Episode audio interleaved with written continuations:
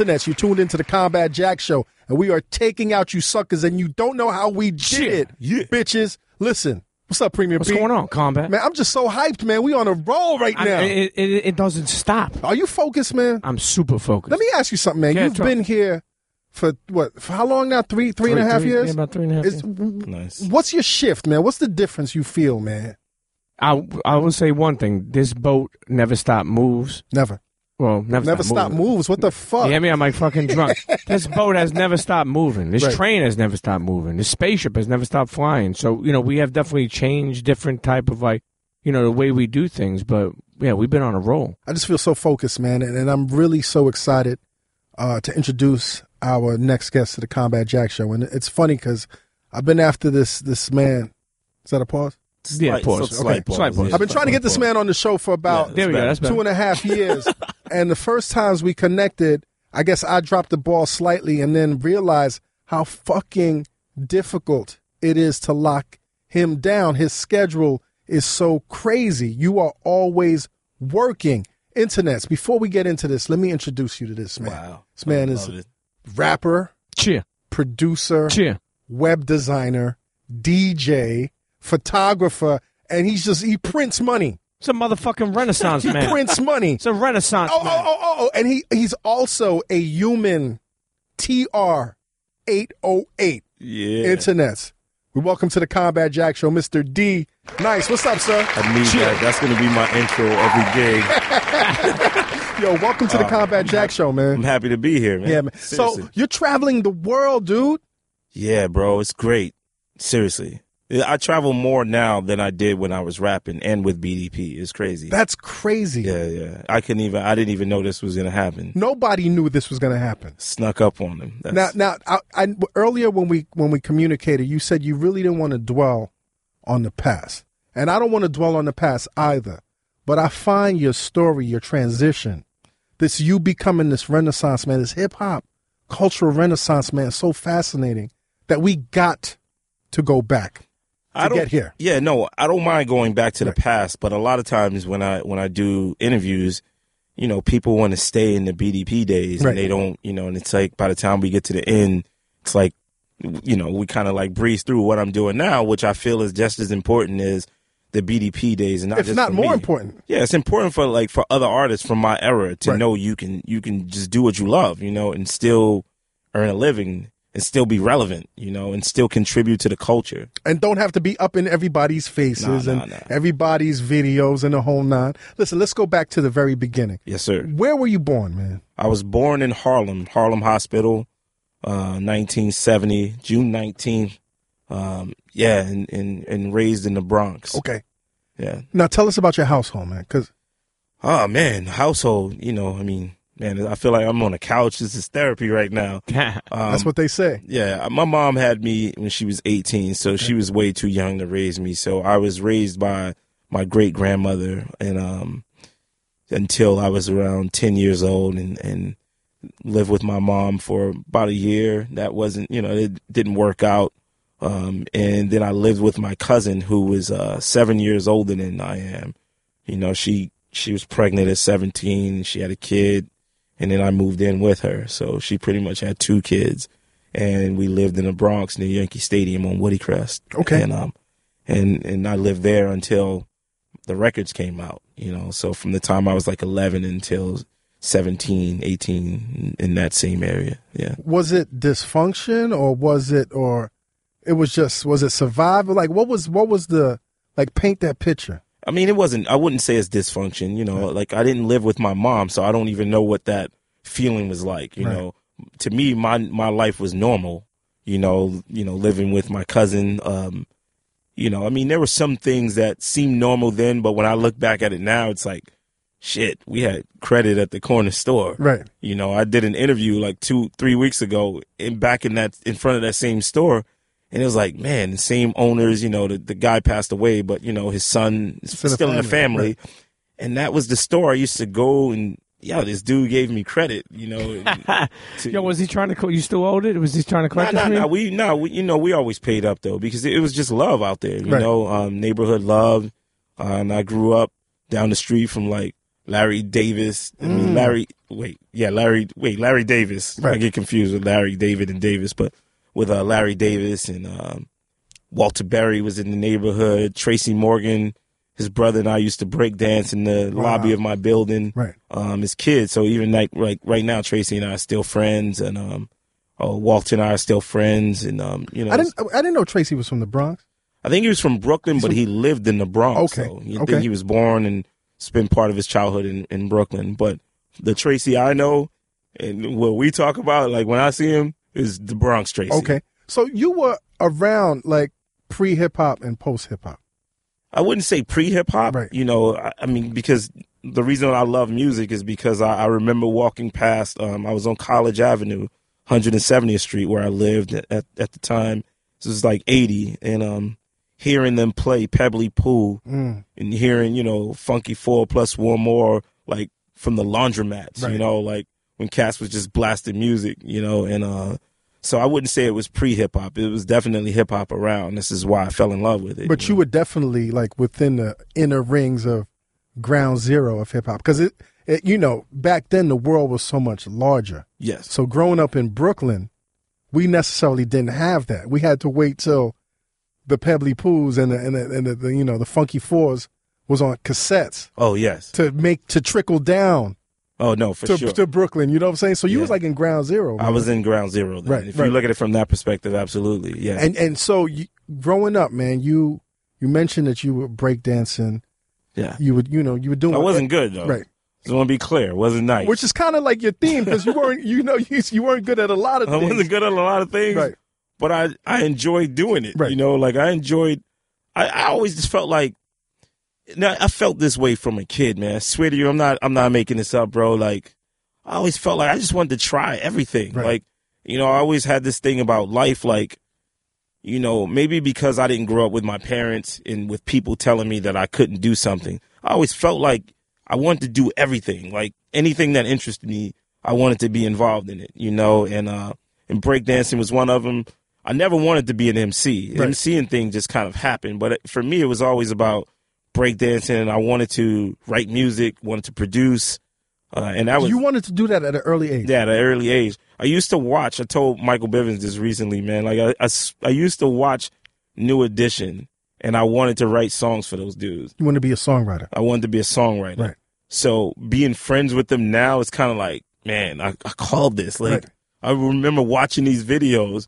So I had more love, which is some crazy shit for like New Edition than I did for like a lot of MCs because all I those were the only guys that I saw on TV that looked like me That were singing that were singing and they stood out. and they still look rugged and Right. they, they were singing in the projects and like yo i thought they were cool you know Yeah. like i related to them um you know a lot of hip hop at the time it, what you know I, I couldn't relate to and this is by no means any disrespect to Melly Mel or any of them like the leather outfits and all that like that you know I, that's not what i grew up. And they were a little seeing. bit older, so Yeah, they they they, older, they yeah. talked about coke and things that you Yeah. really No. it was it wasn't in your in your not at all okay. So so you go to high school Mhm.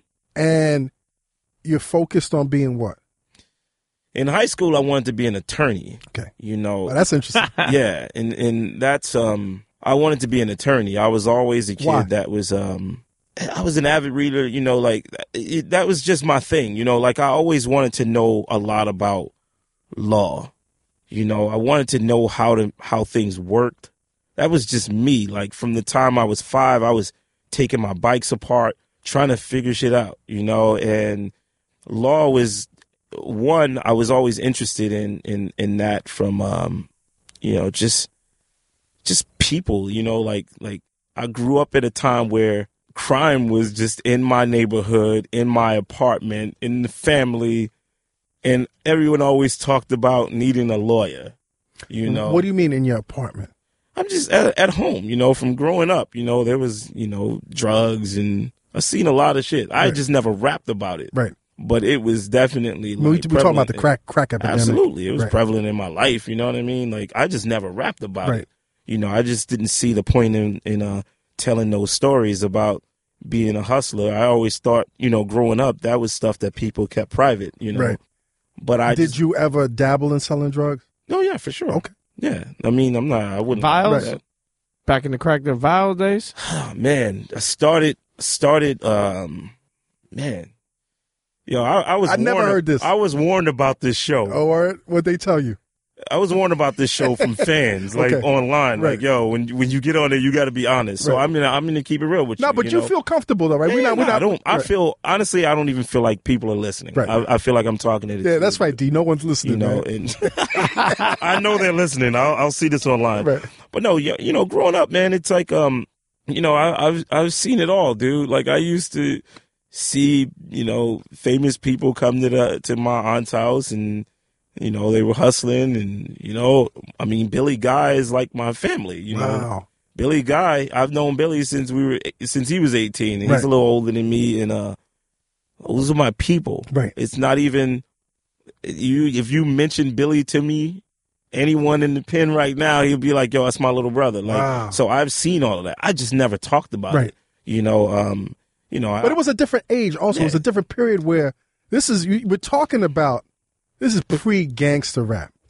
You know what I'm uh, saying? Nobody really No. wanted to glorify this shit. I'm gonna give you two stories on why why I just didn't want to be involved in that.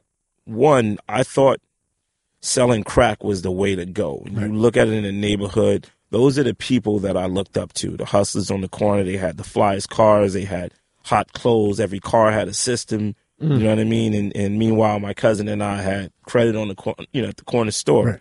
So you know, I thought that that was the way to go to be a hustler. And no, and, And- you and you can't be blamed for that because you didn't know. I didn't know any better. Right. You know, I was 13, you know, and, um, you know, I remember when I was about 15 years old, um, jumping on the, on the shuttle. It was like the Trump shuttle from New York, you know, LaGuardia to DC. Right.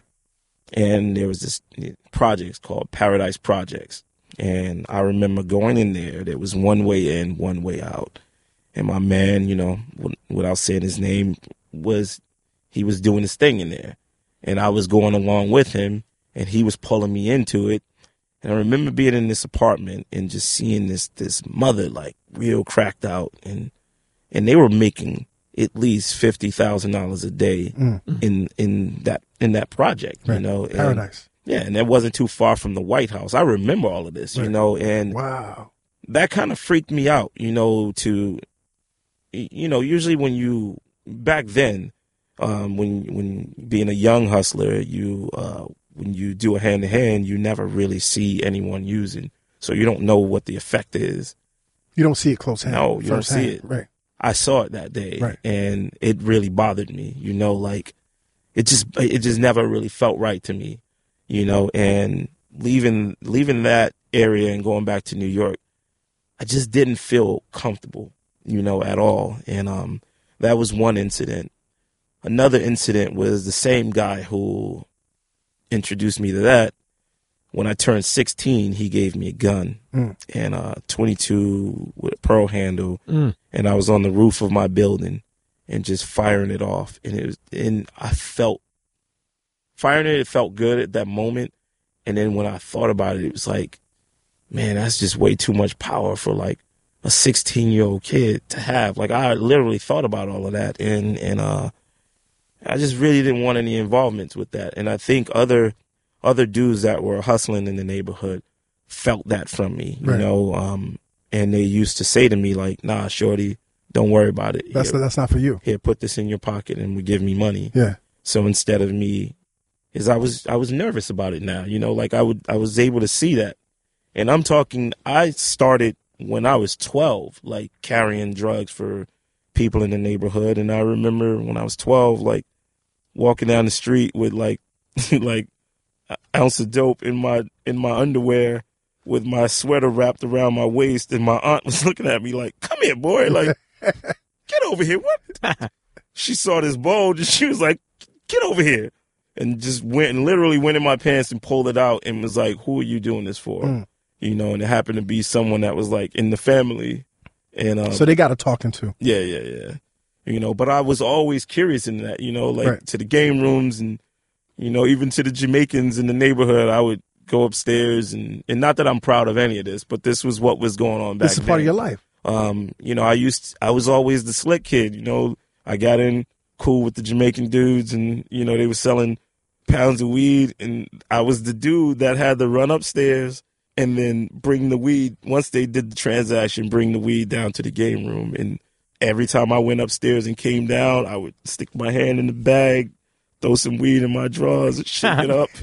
Pinch some out. Absolutely. Combat, was he the OG weed carrier? I don't know, but you know what? You make the perfect kid to do that, man, because you always had a baby face. I always had to be, and you know, and then I would go into a different neighborhood and try to sell nickel bags of weed until my man's mom, my man's mom was like this church lady, and you know, I was like trying to sell her weed, and he was the hustler dude, and she told him, and she was like, he came up to me like, "Yo, dude, you tried to sell my mom weed." you know, I was a hustler, but I, I wasn't very good, Right. man. You know, like that. I was a dude with a conscience, and I was smart at like trying to get the stuff, but I, I just felt bad, man, trying to sell stuff to people. So that wasn't for me. So, so when did your life change, man? Like, like you, you, you, you're exposed to a lot, you've seen a lot, you're around all this culture, you're around all this, you know, real life, like as the inner city was, you know, during the age of Reaganomics in the Bronx. Like, when did your life change, man? My life changed in uh, the end of '85, early '86. Um, I was 15 years old, and um, my cousin that I lived with, her boyfriend that lived in the household with us, was a security guard at a shelter in the Bronx called Franklin Franklin's Men's Shelter. Mhm. And um, I, I, like I said, I was a Renaissance dude even back then. I, I knew how to cook. At 15, I was like whipping up shit in the kitchen, like, and um, What was it? What was your favorite plate, man? What was I mean, I never really had a favorite. It was just really like whatever was in the kitchen at the time, like whatever we had, I would cook. put a lot of salt in there, right? Rice No, Aroni? no, no. Never. Even to this day, I'm still not the salt dude. Right. I was never. I was always a dude that would follow the instructions. Okay. You know what I'm saying? Like whatever was in the Yeah. cookbook. See, I don't ever follow. Put a Yeah. quart of water in the Yeah. in, in the pan. nah, not that bad, man. But um, I remember I made this dish. It was some simple shit. It was like corned beef hash, rice, and, you know, corn on the cob for my cousin, and he asked me to bring it to him over at the shelter. Right. And that was the day my life changed. So I brought him food over to the Franklin Men's Shelter, and he was like, "Yo, I want to introduce you to someone." Took me into the office, and he introduced me to this guy. He was like, "Yo, Scott, this is this is Derek. I didn't have a rap name. This is this is my little cousin Derek. He's a rapper." And I wasn't even MCing then. I was like I said, I was still trying to like I wanted to write songs. He's like, "Yeah, he's an MC," and it happened to be Scott La Rock Right. and um, it was the same shelter that KRS One lived in. Um, the guy manager Mo, who was our manager, he was a security guard there as well. Uh, and uh, and that was the day that my life changed, and that was um, the moment that I met Scott. Uh, you know, he just looked at me and, and he was like, "Yo, you're gonna be down with my group," and What was your first impression of Scott? He was just this tall, dark, towering dude. You know, I was young at the time. I was 15.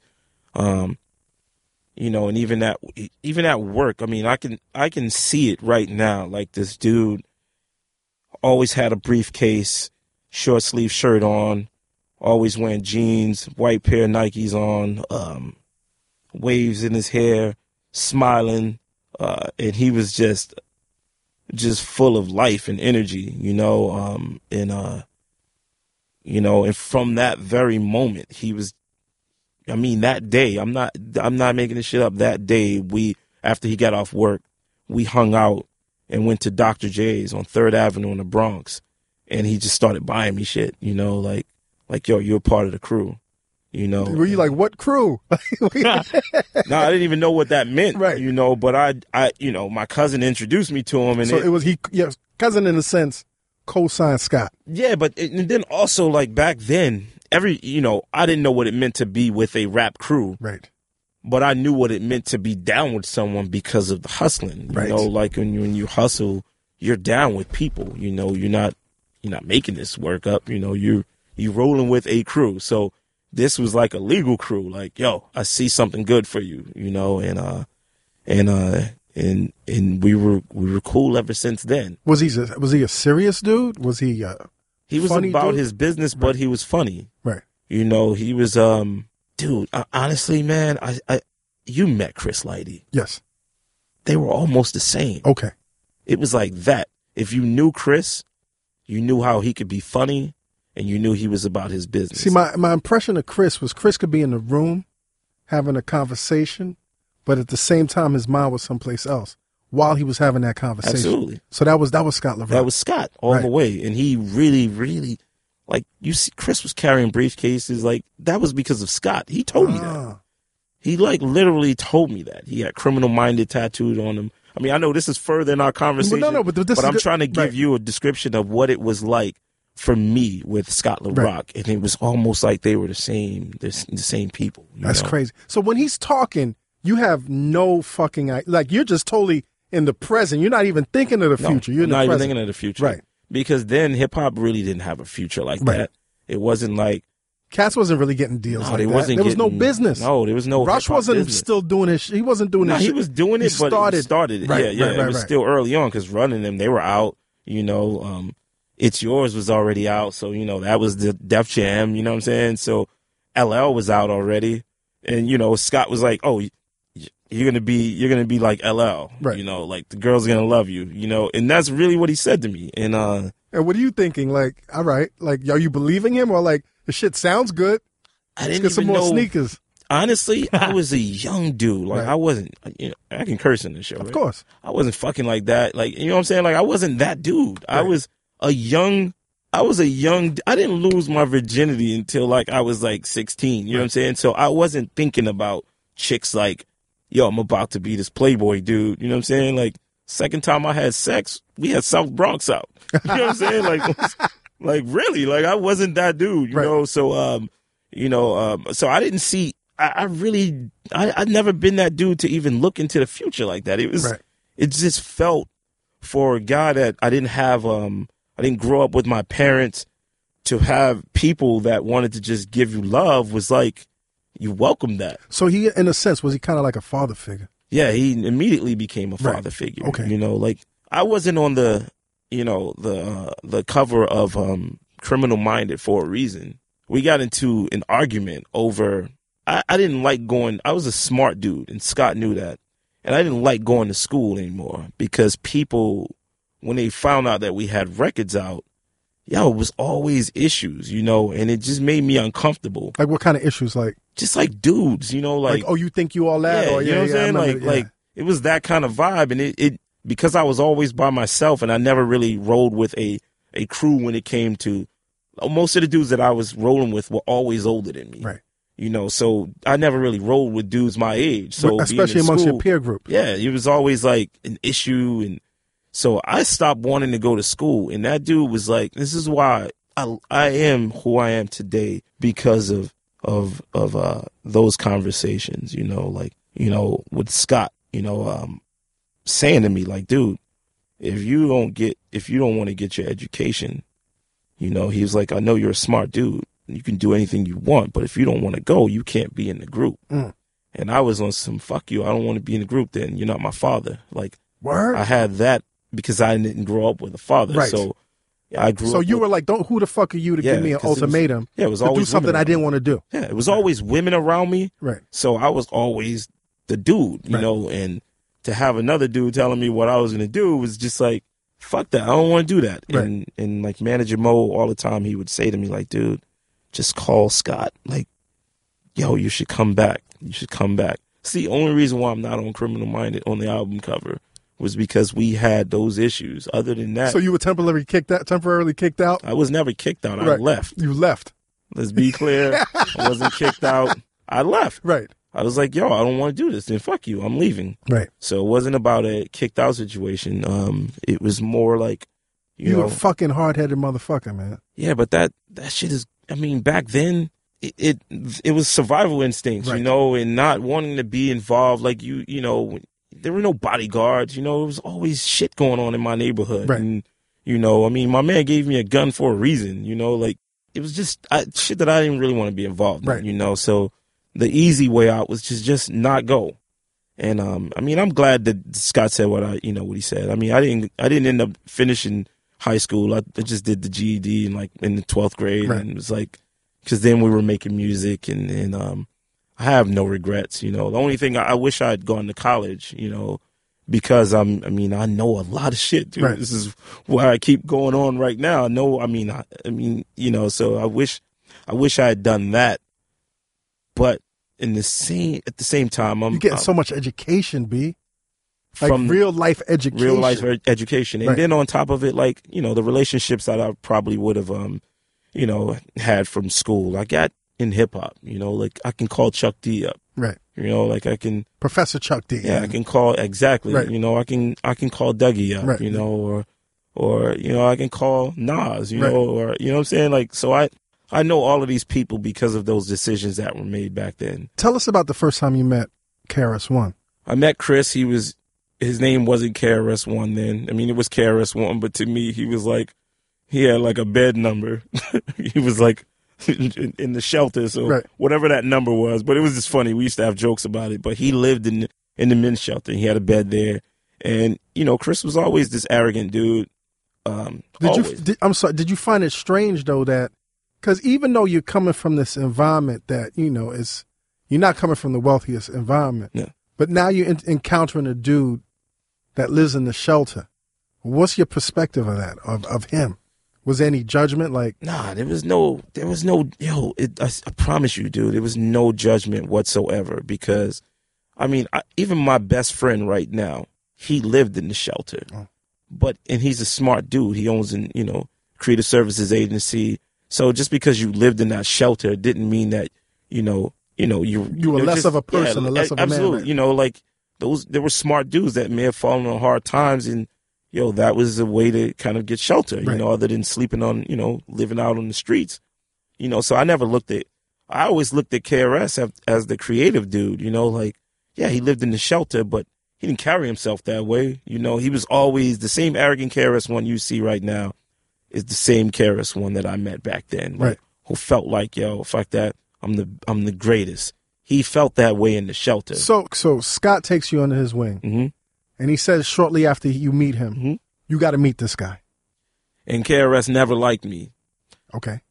he didn't like me because of how Scott pulled me into the group. It wasn't like, yo, we're gonna vote on this shit. Like, it was like, He yo, just threw you in. meet meet D, meet Derek. Right. He's in the group. It was like that, and they had already had their group already. Like, I think it was called Twelve Forty One. They had like little, you know, records out locally. You know, one a song called Success, and it's just nothing really bubbled. Right. So um so now he's pulling me into the group and Chris never really liked that. You know. Because Chris, arguably, is one of the greatest Yeah. MCs of all time. He's my top five of all Oh time. no, he's definitely and then he pulls you five. in. Scott pulls you in. And what's your role? You you're the next rapper. You're rapper number two. Okay, so here's the deal, you know. I was trying to figure that shit out too. I was like, yo, what am I gonna do? And and this is what Scott said to me. He said, You're gonna learn how to do everything. Mm. No lie, not making this up. He said, You'll learn how to do everything. Like if Chris can't rap, then you'll rap. If I can't DJ, then you'll DJ. And it's God's honest truth, man. And he taught me how to DJ. You know, not not about scratching, but about counting bars. Like that dude, like on South Bronx, I learned how to produce. I was in there with him. Chris wasn't there when the beat was done. Mm. It was me and Scott in the 16 track studio in Queens at this white boy's house that was playing guitar on the song. And Scott was programming the drums, and we were literally in this dude's apartment doing that song.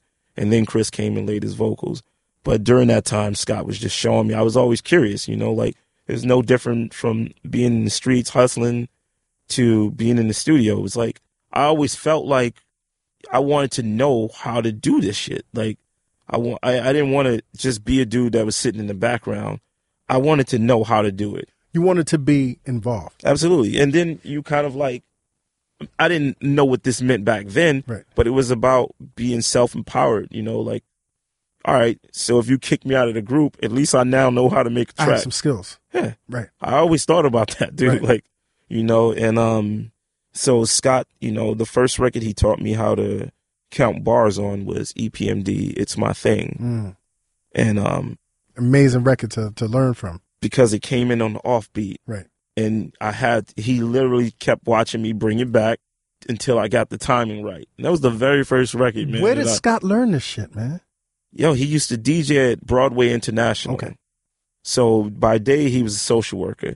You know, he played basketball in college. You know, graduated, he was a social worker.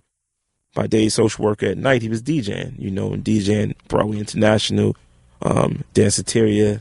You know, Wow, he was the DJ in the yeah, danceteria? DJing at Danceteria.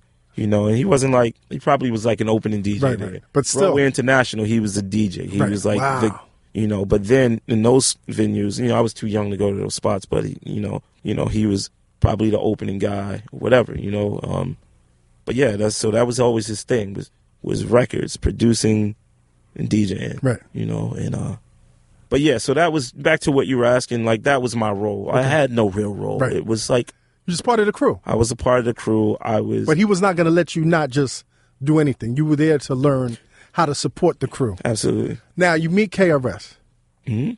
and you think he's an arrogant dude. You think he's a creative dude. When did you hear him rap? gosh, what the first? It was South Bronx. though. South Bronx. You know, it wasn't like I wasn't a part of a cipher. It was Right. really like being in the studio. Like I remember hearing that 1241 record that they recorded, and I was excited. Like, wow, like you actually made a record. Right.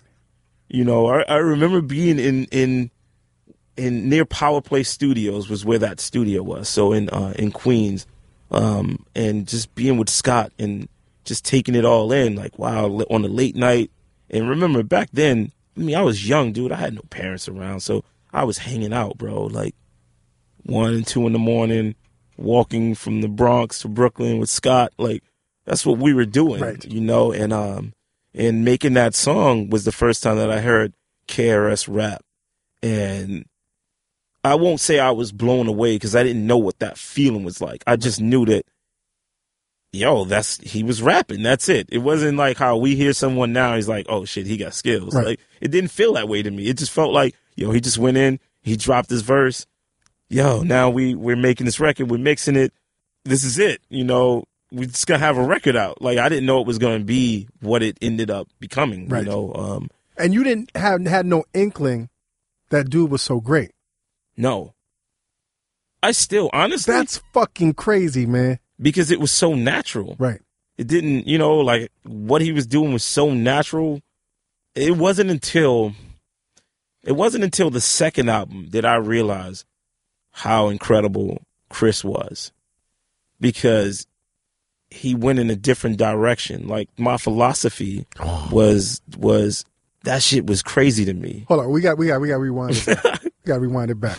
All right, let's pull it back. Let's pull it back. Pull it back. Um, to me, the most incredible record I ever heard when it dropped was um, "The Bridge Is Over."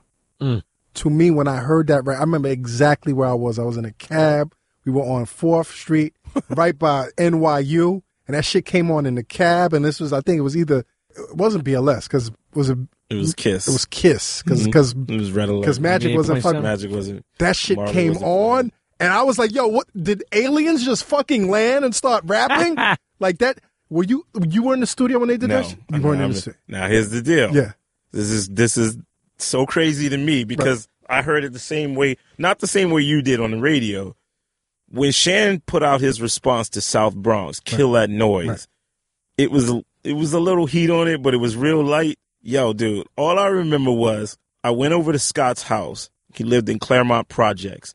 I got over to his house and he said, "Yo, listen to our new record." so you didn't even know, I wasn't in the studio. right? No. And he had, we used to go to this place to get the acetates pressed up. Yeah. So he went straight from the studio the next day, had them, it was like, gosh, I wish I remember this dude's name. It was like Dick something, but he had the place where he made those test pressings, the acetate pressings, and Scott it had Bridge Is Over on it.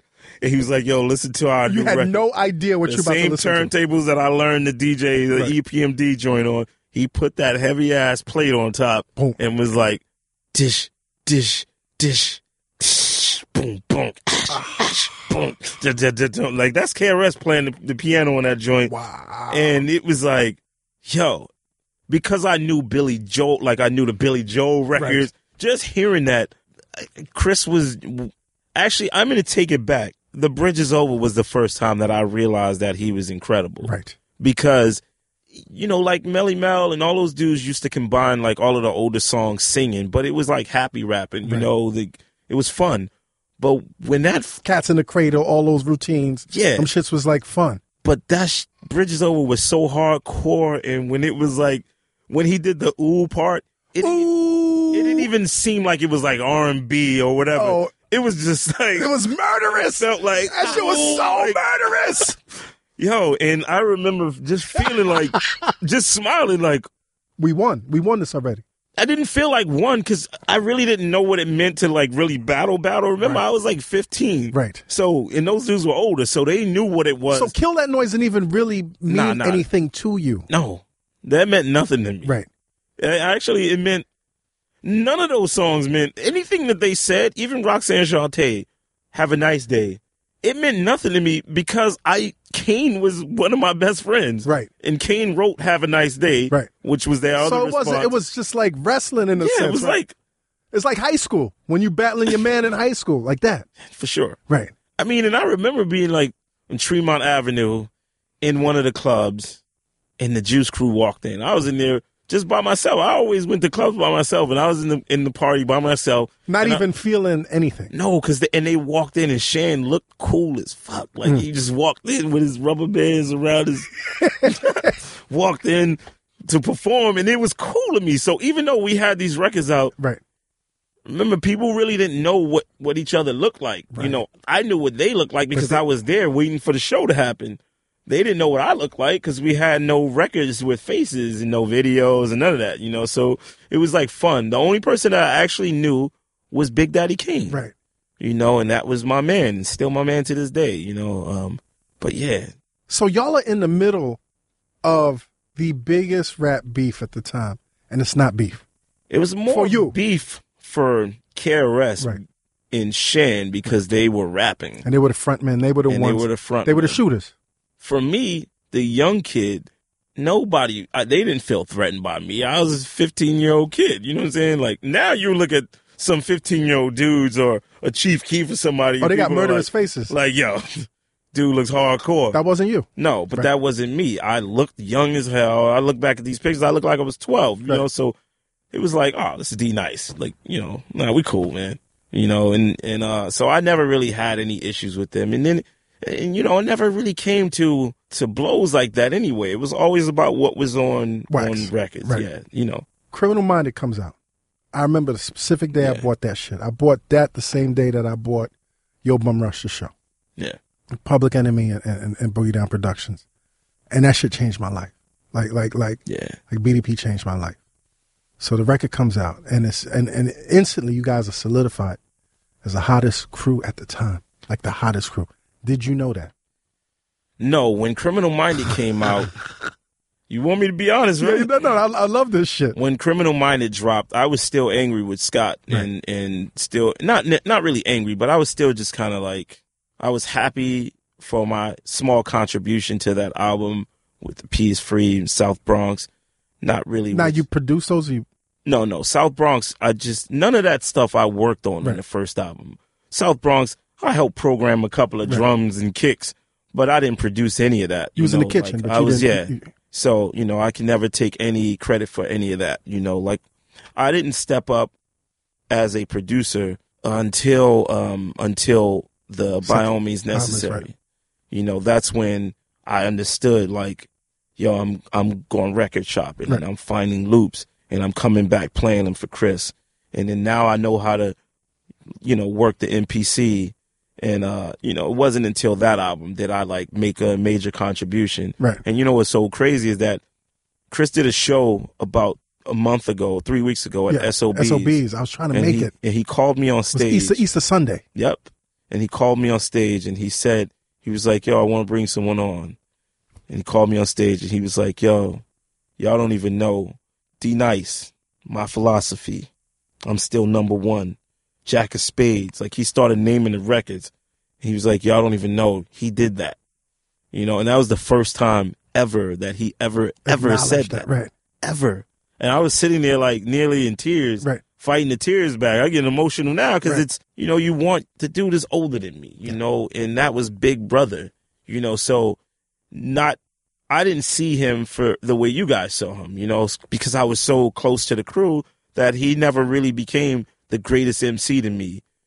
He was my big brother who I kept trying to please, you know, via with music. Right. And so I, because I kept trying to please him, I missed out on some of what you guys saw in him, Right. you know, on being that great MC. I missed out on it because I kept wanting to be like There was that Chris. internal thing going on, that internal Yeah. dialogue, that No, internal, for sure. that internal kind of like pressure that relate, like yeah, like when you're in a family and you might have Michael Jordan in your family, but this is still a motherfucker that wants the bet or whatever the fuck. You know what I'm saying? Like, you know what I'm And saying? you, and you want you want that dude to acknowledge you, Right, of you course. know, and uh, And did you? Did, well, you know what? We get to that. so, because I, I, I fuck, we've been on. All right, we we we we're gonna keep going. So, No, know. but but what he was saying, you want them to acknowledge you. You know, Yes. it's funny because growing up in that time, you know, a lot of those dudes, even when they would now, they wouldn't show you that Yeah. they would acknowledge you. You No, know, they they'd be wouldn't. hard headed like that. Yeah. not for sure. I remember because I always hung out with older dudes myself, so I, I definitely, you know, not people like KRS One, but you know, Still, Older the- dudes. older dudes. you know, let, let's let's go to you know because this is also another shift, man. I remember when I got the call Mhm. about Scott La Rock, and that shit didn't make sense because our rap acts, our rappers, our DJs, nobody died then. You know what I'm saying? Like when you really think about it, because in my mind, Mhm. when I go through the whole history of hip hop, to me the first important cat that died in rap was Scott. was Scott La Rock. So you want the story? Yeah. So we're going to take it back a year before the incident. So a year, I grew up Woodycrest Avenue. Um, this young lady that I, you know, that you know that I dated uh, when I was a kid. She had a. The young lady was uh, my first girlfriend. Right. Her It's the girl you lost your virginity to. Exactly. Okay. Uh, you know, uh, her friend, and you know that's always a no no. You don't really rock with someone's friend like Right. that. So it was always just love. Her friend, uh, you know, I don't want to say her name. You know, um, you know, she, uh, we were all cool. We didn't have cell phones or anything like that at the time, and um, you know, Scott. This is a very important day. Scott had this newspaper, and he was looking through the back of it and came across a company called uh, Rock Candy Records. Mm. So while Scott was at the payphone calling Rock Candy Records, I had nothing to do. So I got on the next the next phone while he was calling them to set up a meeting, and I called the girl Kim. She was the only one in the crew that actually had a phone at home. So I'm just calling her and just talking to her. And while I'm talking to her, some dude just grabbed the phone from him and was like, Yo, I know you're trying to kick it to my girl. Yo, when I see you, I'm gonna kill you. And it Ah. was like literally just like that. And Yeah. like, nah, dude, you don't know what you're talking about. It's my friend, yada yada. You know, I probably said some slick something slick Yeah, back. because in your mind it's like, yo, first of all, who the fuck are you? exactly. Why you? I'm talking to my friend. And that's really what it was. Right. It was no never flirted with Right. her, never tried. It was a platonic relationship. It was a, it no was a- doubt. it was- and and it wasn't even a strong relationship. Right. It was just like she was the only person I knew that had a phone that I was just trying to call. and That he he knew who you were. we didn't have records out there. Right. You So he didn't know who you were. No. Okay. He didn't know. You know, he didn't know until the records were out, which was a year and change later. Now the records are out. Okay. So now, Now sh- he's, uh, now she probably was like, "Oh yeah, that's my friend. That's the guy who, you know," and probably pissed him off even more. Right. And um, I used to hang out with this dude. He was like a young, young hustler cat named Uptown. I don't, I don't even know his real name. you know what I'm saying? Uptown, what up? you know, and he was a young dude, and um, you know, he was like my age, but he had dudes working for him. You know, and he was like 15 He's a general, young Absolutely. general. Right. Mm. and came over to the crib it's early in the morning. This was like I said, a year and a half later. We have records out now, and Criminal Minded is out, and all that, and you know, now I'm known in the hood. Right. And dude came over, you know, and we were hanging out early in the morning. We were walking up to the. I lived on Woodycrest, 163rd. Now we're walking past the projects, High, Bri- Highbridge projects, and you know, a group of dudes started talking to him. Still, even to this day, I kind of feel like he may have set me up a little bit. Mm. You know, like I'm not. I was a little naive back Right. then, but like now, looking back, you know, it um, was just too coincidental. yeah, yeah, because he started talking to them, and all of a sudden he was gone, and I'm standing there, and I'm surrounded by like five people, four dudes and a chick. And the dudes, and I literally, Which chick? it was just some girl, Some chick. Okay. some chick that was with him. Right. Uh, it wasn't the same girl, Right. you know, it was, you know, just the, whoever their homegirl was. And, you know, I never had beef with anybody. You so know? you didn't even sense No, danger. no, because I didn't know what Right. danger felt like. Right. You know, like I didn't know what I was the kid who was, yeah, dabble hustling and all of that, but I'd never been around danger. Right. So it didn't even Register. hit me. Yeah, you know what I'm saying? Like it didn't hit me that, yo, I'm surrounded by cats right now. You know what I'm saying? Like I wasn't street savvy like that. And um and then one dude rolled up and he was, you know, while they're all standing out there and he was just like, Yo, you don't know me, but I know you. You know. You had some smart shit to say last year. I didn't even know who this dude was. You know what I'm saying? And, you know, now they're getting closer, pulled the guns out. You know, it's like, yo, I should kill you right now. I should kill you. And slap me with the pistol. Mm. And then they ran off. You know, and the first person that I knew to call was Scott. And Scott, what he said to me was, yo, we are, I, I called him, you know, I was, I was young, you know what I'm saying? What are you saying to him? Are you upset? I was in, I was upset and in tears. Like, yo, you know, come on, dude. Somebody just pulled a pistol out, How 16 years old, Yeah. and just slapped me with a gun, trying to kill me. Like, you know what I'm saying? And just ran off. Right. Like, now I'm standing literally in front of the school on near Ogden Avenue by myself with blood coming down my face. The only person I knew to call was Scott Right. You know, and I called him up and he said, yo, I'm, you know, I'm gonna, I'm gonna come over there and we're gonna find him and we're gonna squash the beef. Right. You know, we don't, we don't really need that. Because he's so past this right now. And, and also he was a social worker. Right. His job was to end beef, Right. you know, help solve issues, you know, so even he wasn't thinking, the album may have been called Criminal Minded, that, but that was more of KRS rapping. Right. That wasn't where Scott was. You know what I mean? Like Scott was a businessman.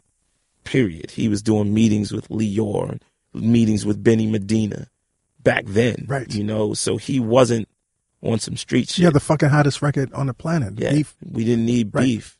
You know, like What's beef at the time? You know what I'm saying? when looking back at it now, you have five dudes. Scott, um, Daryl, who was the original guy we called RoboCop, Right. manager Mo, Mick Boo, and myself in a Jeep rolling around the Bronx looking to squash beef. You look at it from someone else's perspective. I'm a simple minded motherfucker. it looks like we're looking to Right. start beef. Right.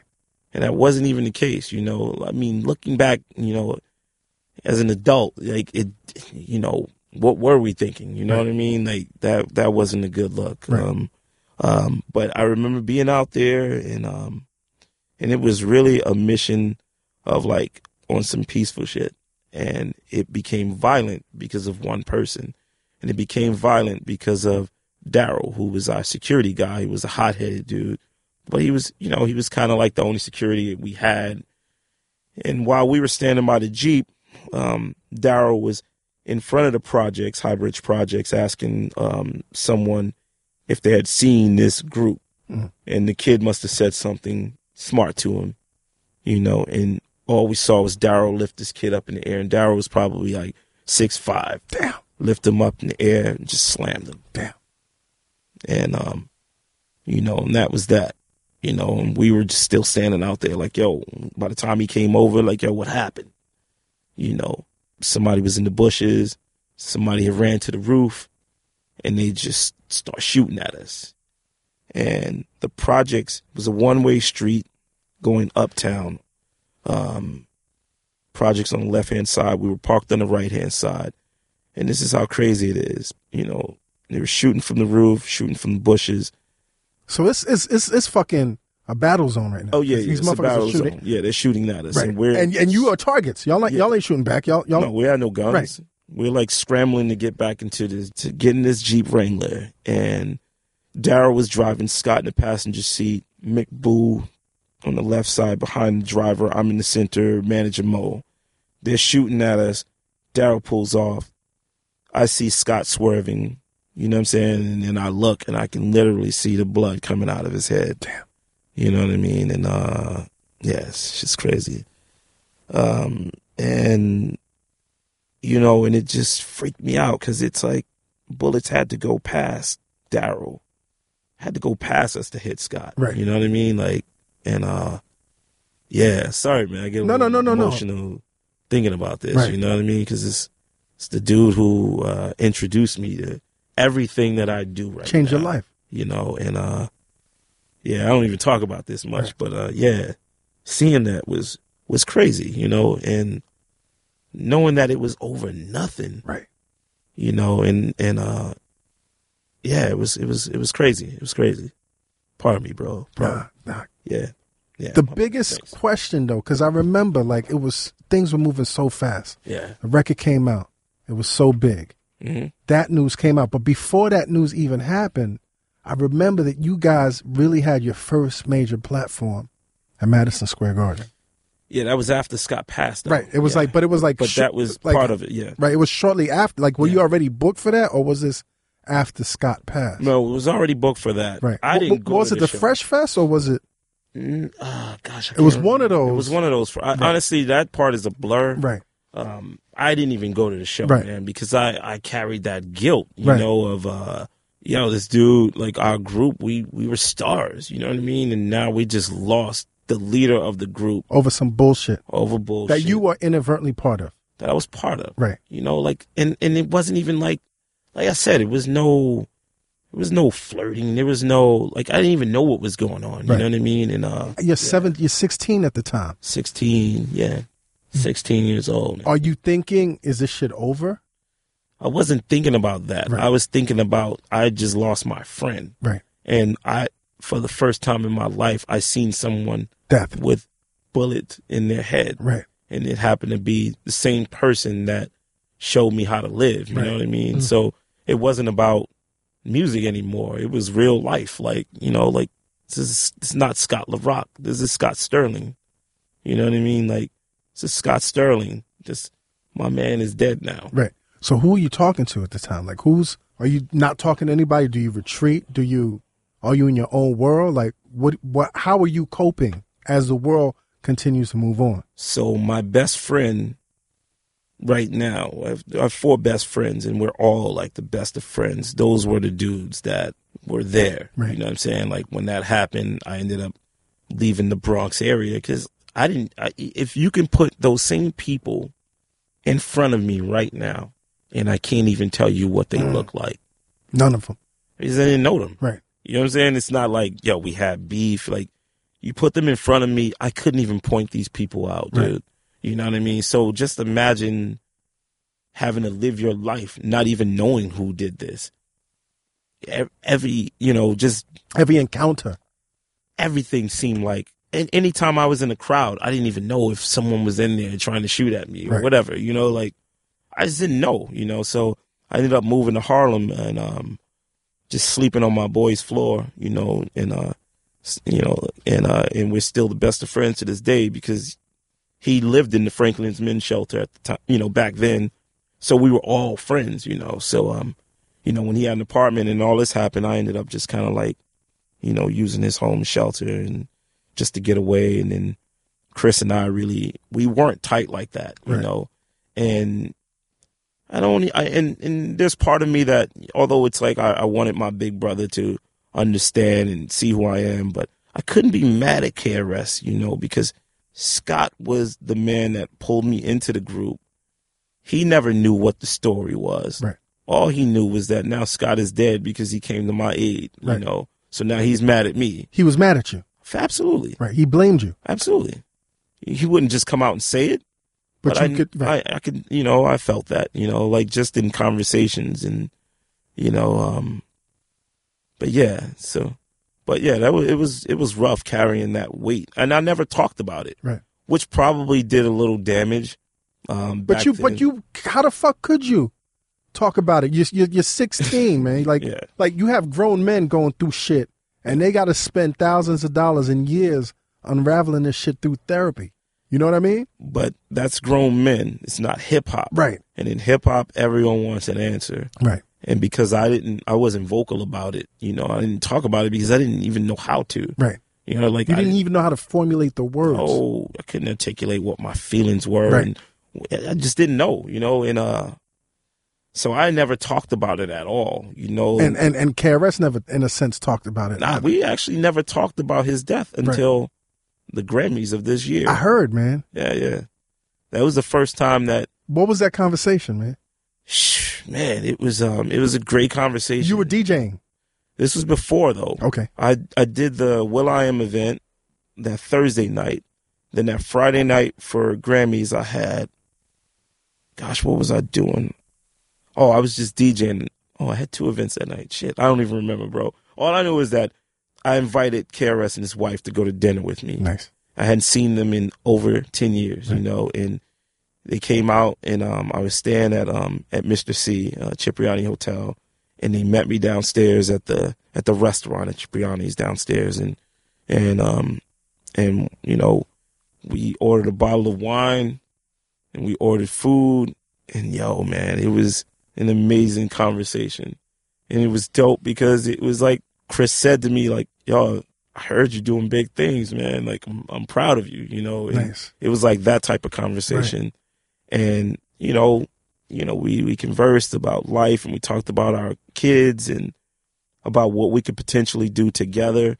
And then I just said to him, I was like, you know, we never talked about Scott, and I told him the story that I just shared with you, and um, and it was very emotional for both of us, and and and he was just like, you know, it's um, I don't remember verbatim what he said, but it was just like, yo, we're good, D.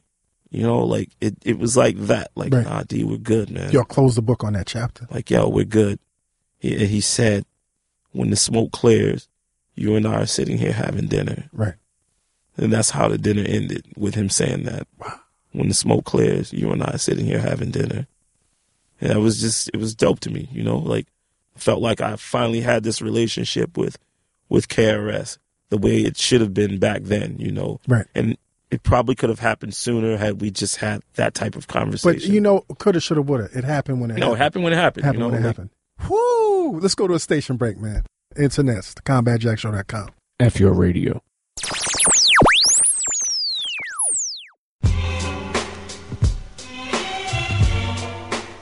Hey, yo, internets. Won't you help the Combat Jack Show stay free to download by completing this short, anonymous survey? It's going to take you no more than five minutes. Now, your answers will help match our show with advertisers that best fit the sensibilities of our podcast and its listeners like you. Listeners who complete this podcast, check this out. We'll be entering an ongoing monthly raffle to win a $100 Amazon gift card. Hundred dollars? Now, yeah, hundred dollars. Now we promise not to share or sell your email address, and we won't send you no email unless you win. So please go to www.podsurvey.com slash jack. That's www.podsurvey.com slash jack and take our survey and get a chance to win this hundred dollar Amazon gift card. Yeah. Nice.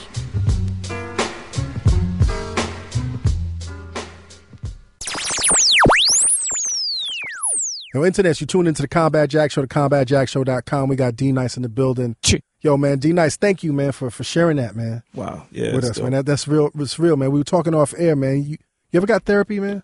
Yeah, yeah. I went. Um, you know, I probably I, I should do more sessions, but did about six months. Right. And um, How, how long ago? uh, man, this was about five years ago. Okay, so late, Yeah, yeah. It was late. It Right. wasn't back then. right? You know, back then, dude. You know, you're black men. You know, You man up, man, like- man up, little nigga. Yeah. Exactly. right. So, you know, we didn't do that. But as an adult, I knew I had some serious issues that, and it wasn't just about Scott's passing, but it was also about father issues Right. and, you know, not being in, in, in, you know, I mean, shit, I didn't see a doctor until I was 20. You know what I'm saying? Like, you know, like not Just, really just all the shit that we grow Yeah. up with cr- coming up, and you during know, that day, during yeah. that day, man, you know, like, um, so yeah, I, I went to, you know, just to sit down with a therapist to really to hear myself talk about this stuff, man, it just opened up, right, know, and take take that weight off you. Like it's Yeah. not your fault. yeah, yeah, for sure. You know what I'm saying? Mhm. How do y'all reconvene and go into by all means necessary, man? Man, that was by all means necessary was a struggle because it was a fight with KRS and I because at the time I didn't realize that he blamed me for it, Right. you know. Um, but you know, it was always like, nah, you're gonna carry the bags. You, yeah, you're gonna go on tour, but you're carrying the bags now. Ah.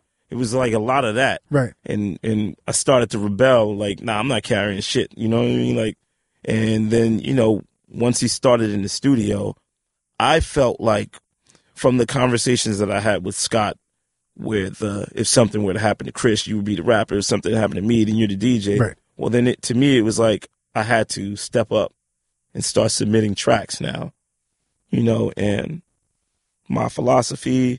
how do you fucking come up with my philosophy? Because I got to tell you, man, one of you know, once again, man, like but a lot of my life revolved Yeah. around BD, early BDP, and I- and I wrote about this, man. Like to this day, my favorite rap video of all time is my philosophy, and Yeah. the reason why it's my favorite video is because I remember being at Payday, the club Payday at the Mhm. time, and you didn't see videos like that. You know what I'm saying? And we were in the club, and I think it was the Dismasters and the Forty Busters performing. Mm, And right in the middle of the fucking party, they turned on the lights, and then the little screen came down, and they debu- they debuted in the club my philosophy. oh wow! So, you know, seeing KRS in front of the Jeep, rhyming in acapella, and then the fucking yo, I look like, and then the, and, and, and and and I'm not even talking about how fucking retarded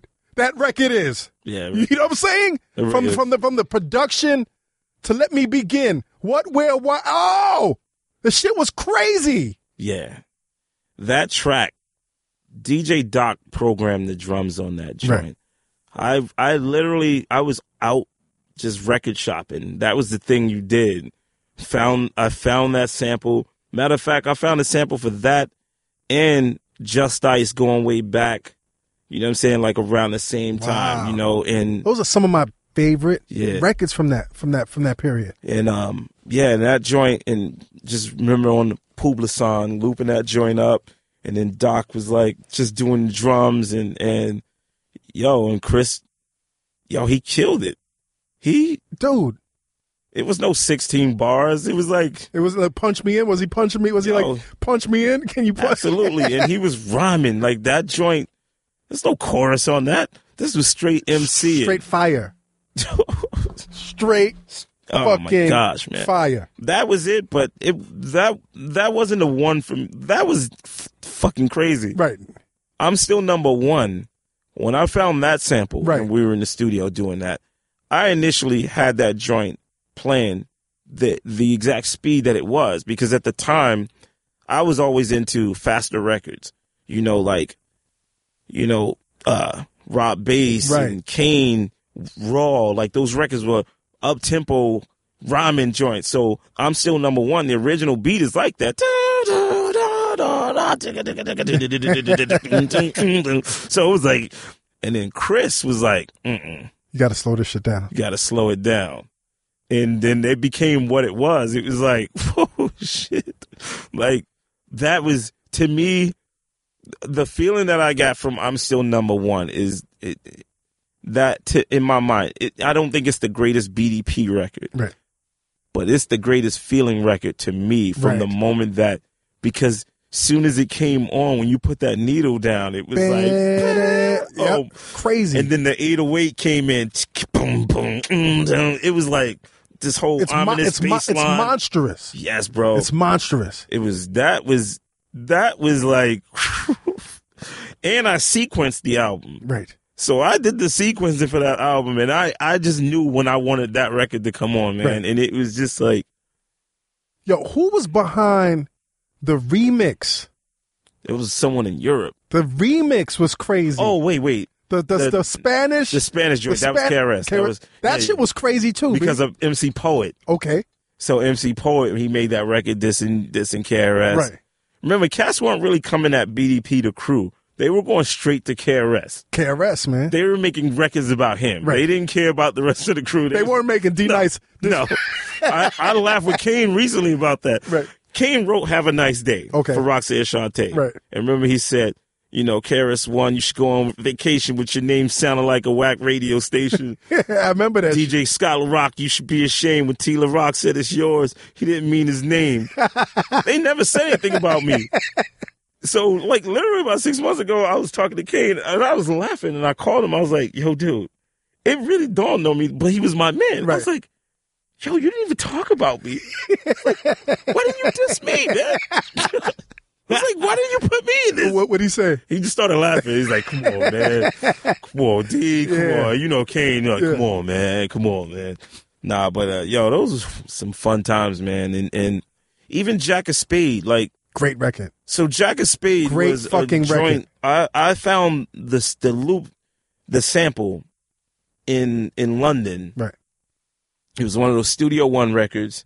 Found that joint, and I couldn't believe it. Greedy G. The the beat was just nuts. The bass line was nuts, and I had this, this the break beats with the drums on it. So I ended up doing the drums, and we were going on tour with Eric B and Rakim. It was the Dope Jam tour. It was Eric B, Rakim, Dougie Fresh, Kool Moe Dee, Ice T, Biz Markie. Mm. That was the tour. That's a crazy We were lineup. going out and we needed an intro. So I did that beat as the intro. Like that was I was DJing then. That was the intro beat with the drum machine, SP-12 on stage. Boom, boom, boom, boom, and Chris would come out, jump, jump, like all that jumping shit. I, Chris did that Right. because he would literally have every twenty thousand people jumping, yeah. jumping, jump, jump. remember being at the jump, shows, and we would be jumping. Dum, dum, dum. And that was crazy. Then we got a call from Keenen Ivory Wayans that Right. was like, I'm gonna get you sucker. "We want y'all to do a do a song for I'm gonna need you sucker." Uh. And then they, they flew us out. They flew me, Chris and I, out to L.A. and we needed to do a song quickly because that was the beat that that was the latest track that I did. We just laid that down, Right. and then he wrote Jack of Spades to it. Were you bugging out that you got that call, man? Yeah, it was really Scotty, the manager, manager Mo, that got the call. Right. But yes, but I didn't even. I, I'll be honest with you. I This is this is your first know- foray into Hollywood, man. but I didn't know what that meant. right. I was 18 at the time. You know what I'm saying? So I didn't know what that meant to be. You know, on the movie Doing a set. soundtrack and being in the movie. nah, I didn't know what that shit meant. Right. It was like what I was more excited about was the producers took manager Mo and I to a sushi restaurant. it was my first time eating sushi. Right. And the dude, Eric Gold, Eric was the was the producer. It was Eric and uh gosh, I can't remember the other guy's name. Two producers, some two white boys that was like, yo, let me show y'all how to eat some food. Like take, took us to a sushi restaurant. And remember, I'm still I'm straight from the hood You got to eat with these sticks, right? the sticks and he was like ordering he was like we're just gonna order sushi and you're gonna try everything Wow. like that was my i'm gonna get you That- that was the payment so- for that for you. so was i excited about being in the movie or doing that soundtrack like i didn't know what that meant what i because that Sushi. Yeah that was later Factoro. because we didn't know what the record was gonna become Right, right. in that very moment was like yo where's the sushi restaurant and he's just In like, L.A. we're eating yeah, in hollywood That's like, crazy. quail eggs and all this crazy shit like I want to talk about one one more your, pro- your you know no your, your your production gems, man. Uh, self destruction. Yes, sir. You produced that track. Yep. Um, stop the violence movement gained momentum. You know, New York decided that they were going to get some of the best crews around to create this record to stop the violence, Yeah. and you were not being considered the cat to produce this track. They wanted the Bomb Squad They want the bomb squad. Yes. because they were the most established at the time East Coast production team. Yep. How did you get to produce this record? Um, sitting in the meeting with Ann Carli and Chris and um, Ann Carli, who who signed me the job, signed Will Smith, Right. signed BDP. Um, she she knew she wanted the track from me because she knew behind the scenes what I was already doing. You know, she knew I was doing these tracks. And you weren't really getting credit for no, I got tracks. none of the credit, you know, but but people that they were in the studio, they Right. knew, and and um, you know, and and she knew she wanted me on self destruction. The thing about self destruction is, in all fairness, it didn't sound the way it ended up being. Like it was really just the bass line loop and the drums. That was it. That's what it, that's what everyone rhymed to, because I had this idea of kind of like tailoring the track based on who the artists were Right. because there was so many MCs on it that you With wanted it. signature sounds. Yeah, you know, and how do you make it? And and mind you, I was 18 years old thinking about this. You know, like how do you make it where it's like a long track like that? Remember, we weren't making long records. That Right. record was like six minutes long. Right. You hadn't had like a six six minute record since the Sugar Hill records. You know what I mean? Like all those other songs were three minutes. Three minutes. Got to get it Three out half, three and a half yeah. minutes, and you're done. So how do you keep a song that's like six minutes long fresh? And I was like, you know, in the studio with my man Eli Tubo when we after we did it, I I, I just knew I wanted it to have like everybody to have their own sound under it. Right. And um, but you know, the artist didn't know that, and the artist didn't care. It was only it was only Dougie Fresh, and Doug is my man Right. to this day. But and you know, back then I was pissed off at Doug because he was the one that was vocal about it, and he was like, "Yo, why are you gonna have this little kid produce it? Ah, you know, like you know, y'all should have the Bomb Squad." Right. And at the time, you know, he was working with them. I think I think they did Rise to the Top or whatever, you know, like or whatever it was. Right. He was he was into the Bomb Squad sound, and all, and in all fairness, they were still probably the best hip hop producers, definitely of that generation, course. of, that era. They were making mean- they were making some you know futuristic records. When it comes to samples, Right. I mean, you know, they made samples sound like they had a bridge on Public Enemy records. Right. You know, they didn't do what Dre did musically, but as far as what they did with the samples, like it was incredible. So you you know, like can't take anything away from that, you know. But the 18 year old me was just kind of pissed off, you know, because it, it was to me it was like my chance of being in this room finally, and I had my voice heard, you know, of being able to say like, no, this is what we should do with it. Now I'm 18 and Aaron and KRS and I I did the chorus. It was me and two two young ladies that I I was living with at the time. That you know, I mean, we skipped over this part, but after we came back from tour, my family had moved from the Bronx to Boston, and I didn't know. really? Yeah, so I like literally How came. did you not know? We didn't have phones. Right. we're on tour. Right. you know what I'm saying? No So- cell phones. And, no cell phones, right. nothing. No So- email. No no- text. nothing. Right. I literally No came beep. So you came back home. to the Bronx and knocked on the door. It was another family. what do you want here? exactly. So I had to stay with my friends. right. So they they're the voices on self destruction with me in the chorus. Okay. You know, and uh Your roommates. yeah, my That's crazy. roommates. And, which, uh, which was such a positive song at that time. man. yeah, man. And we did the chorus first and then gave the track to everyone else. And yo, it was dope, man. I like I lived in the studio working on that record. And I didn't know it was gonna become what it did to where they still play this song nearly twenty five years Right. later. I didn't know that.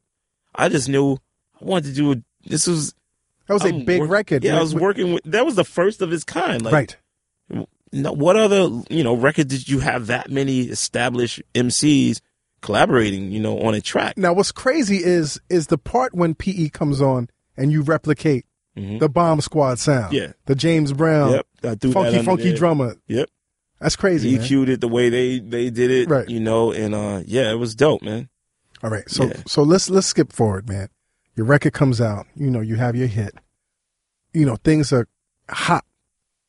And then when does it get cold? It got cold. Um, after the, the first my first solo album did around near it did around four hundred and eighty thousand Right. copies. The second album did a little over four hundred thousand copies. Okay. So that's like having a double platinum album Right. now. You know, But um, back then, yeah. if you didn't go platinum, if you didn't go gold, yeah, if you didn't go gold, nah, I can't even say that because Call Me D Nice didn't go gold, Right. But it was hot, Right. You know, like it was dope. The issue, the issue for me came. I didn't grow up the way KRS did. I didn't live in the shelter. I wasn't even though even though I sold some, you know, I was in the streets a little bit. I didn't live that life, you know, like so my raps weren't really about that. My raps were from an 18 year old's perspective, you know. I was what's the rap about? Girls? girls and cars Right. and you know and that's what it was for me hip hop kind of changed at that time you But know? you're also in BDP. So Yeah. people are not expecting, yeah you know, teenage throb, heart Yeah, they from expecting that. BDP, right? but this is what my life was Right. you know like i couldn't be anything other than who i was Right. you know I, and to be honest i have no regrets i'm glad i made the records i did i'm glad i had the life that i did you know like i always saw the positive in it and, and i'm cool with it the problem came with the record company when you know when the the music industry started to shift people went in a different direction it was hardcore You know, they wanted me to make records with Too Short, and you know, I was the first MC like East Coast dude with Too Short. Right. You know, like, but that really wasn't me though. Right. You know, like I didn't. That was more of a record company thing. Like you got to make harder records. Biggie was out. Mm. You know, Pac was out.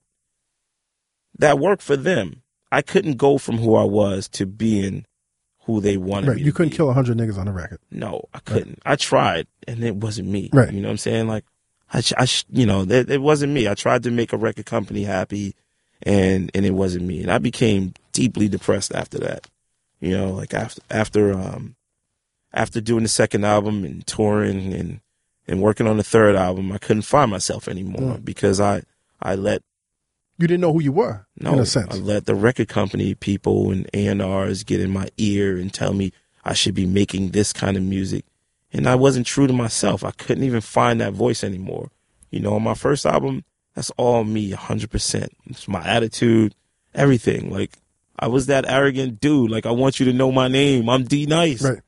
I couldn't find that voice anymore, you know, and um and you know, I, I tried to start a record company, invested like a hundred grand into the record company and tried to do an independent thing. I was trying to fight Jive to be free. And uh It's a lot, man. yeah, man, and I was still I was 22, Right. you know, and trying to figure this out. And that's why this goes back to what we discussed earlier about the love of law. And um and I remember sitting there and trying to get out of out of this deal with Jive and um and I'm not going to say the name of their attorney because he gave me the best advice ever and it's it's crazy. It's you know, he was I started hiring attorneys to help me get out of the Jive deal Right. and they would give me some of the worst advice, Mm. like, yo, you know, go sign to, you know, Arista. But I was signing And breach your contract. Exactly. Right. Sign to Arista, get that money, and then you can use that to fight Jive. That's that's backwards, me. That, that's like a that's fucking malpractice. Dude was very well known attorney. Right. Like well known. I believe you. And A lot of these attorneys, from my experience, they give a fuck. no. They wanted their own check. And that's what it was. They wanted a check, It right. was like get the check from them and then leave this And fuck you. Yeah, like fuck you. Like D Nice will get sued. Fuck you. And this one dude who was the attorney, one of the lead attorneys for Jive, called me and said, D, we will, we, we just got another letter from your attorney. We're going to wait. We have 30 days to respond. I'm not going to respond to him until day 29. Right. And we're going to keep doing this. And it's going to drag out over and over because you don't have enough money. Then you're not going to be able to outlast us. And we're going to do that. And he said to me, he's like, you're smarter than this. He's like, you can figure out how to get out of this deal without using that attorney. Mhm. You can figure this out. I believe in you. And here, and he gave me a couple of books and told me to go to the library and read a couple of books. I wish I I knew the name of these books. Donald Passman. But no, it wasn't even that though. Right. But I'm still, and the funny thing is, I'm still friends with that attorney Okay. Because it was a simple thing. I signed my contract when I was 16. My parents Oh, never signed it. Shit. For all those years, my contract wasn't even legal. Right. You know, and I was able to get out of it. Right. And, because you were a minor. I was a minor when I signed it. Right. The attorney that got me out of it, I'll say his name because I love him, Scott Felcher, Scott Felcher. got me out of the deal, and it cost me where other attorneys were trying to charge me forty to fifty grand. Scott charged me fifteen hundred. Right. I was done after all those years. But the problem was, it took all those years to get to that point. Now I'm not. I'm no longer relevant. Nobody's fucking with you. No one's fucking with me. Right. The Did you realize that? Yeah, I realized that no one was fucking with me, but I and I still tried to do an independent thing because I knew people that worked with Curtis Mayfield who told me the story of how it only you could sell a, a you know 50,000 records independently And be good. and be good. Right. So I wanted to take that approach and I a invested A fraction of 400,000 plus. hmm And I did that.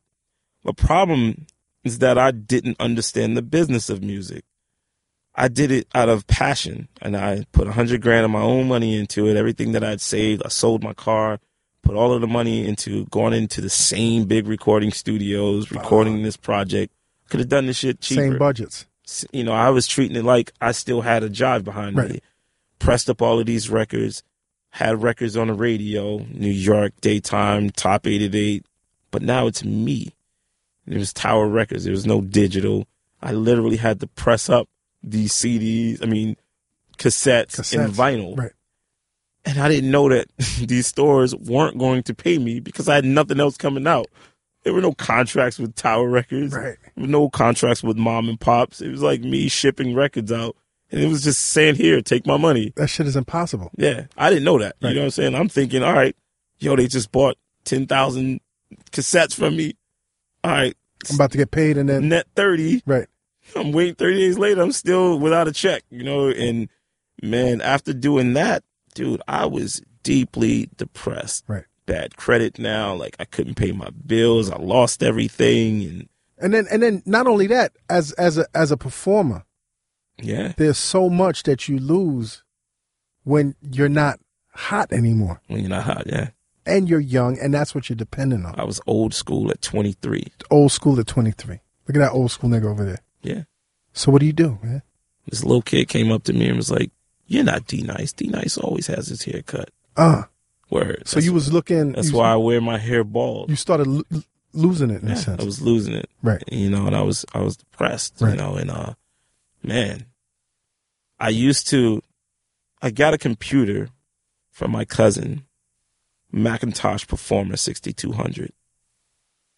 And I used to be in this in this one bedroom with the computer in there, and I would spend all of my time in chat rooms trying to be D nice in the chat room. Hmm. Never forget that shit. Right.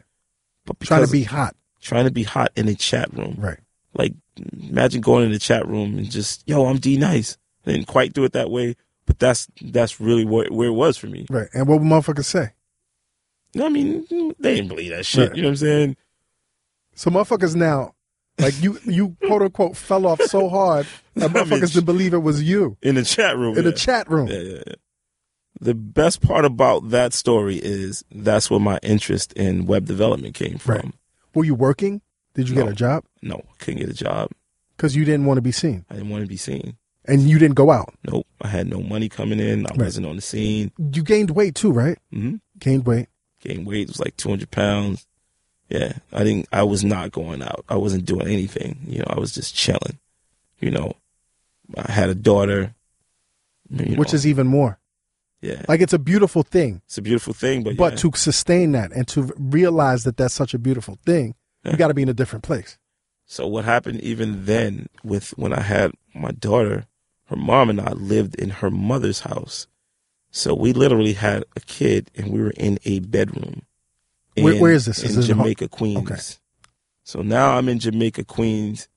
People in the neighborhood knew who I was, but I didn't even care anymore. You Right. know, it was like I was just a part of the family. So Right. my life as D Nice the rapper was gone. You were Derek, Every year that went past, that was far and far in the Right. past. Like, you know, and you were embracing that. Yeah, I was comfortable with it because I didn't know how to do anything but live in whatever that moment was that I was in, you know, and um, and I I truly I still I mean I have an amazing relationship with my daughter's mom because of that, you know, like because she gave me shelter, and uh, And she believed in you. yeah, to yeah, no, no, she did. I Right. can't. I won't even take that away from her. She did. She believed in me, not necessarily about. She didn't care if I was making records at all. She just wanted me to be happy. Right. You know. So in our room was one side of the wall was the baby's crib. One side of the wall was an MPC and drum machine and keyboard. Mm-hmm. The other side was the bed, and then on the wall by the door was the computer. Right. This was my life Right. in this room. You know what I mean? In Yeah, whole entire life. in this room, and Right. her family embraced me. I love them to Right. this day. Like they and they didn't even care. It was like, yo, we're family. Now, now, now, do you let go of your relationships in the industry? Yeah, because I didn't have anything. Right. You know what I mean? And then it, remember, the industry shifted at that point, and the only people. Actually, no, I, I really wasn't involved with anyone in, other than Monie Love. Monie Love, because Monie Love, so Monie Love's ex husband and my daughter's mom are brother and sister. Okay. So it was in this house. So it's Even- family. Yeah, Simone mm-hmm. was even in there. Yeah. I mean, Simone had she still had a house though. You know what I'm saying? Like out way out in Long Island, but we were always in this house together living. So it was like a rap house, but we weren't really doing. Right.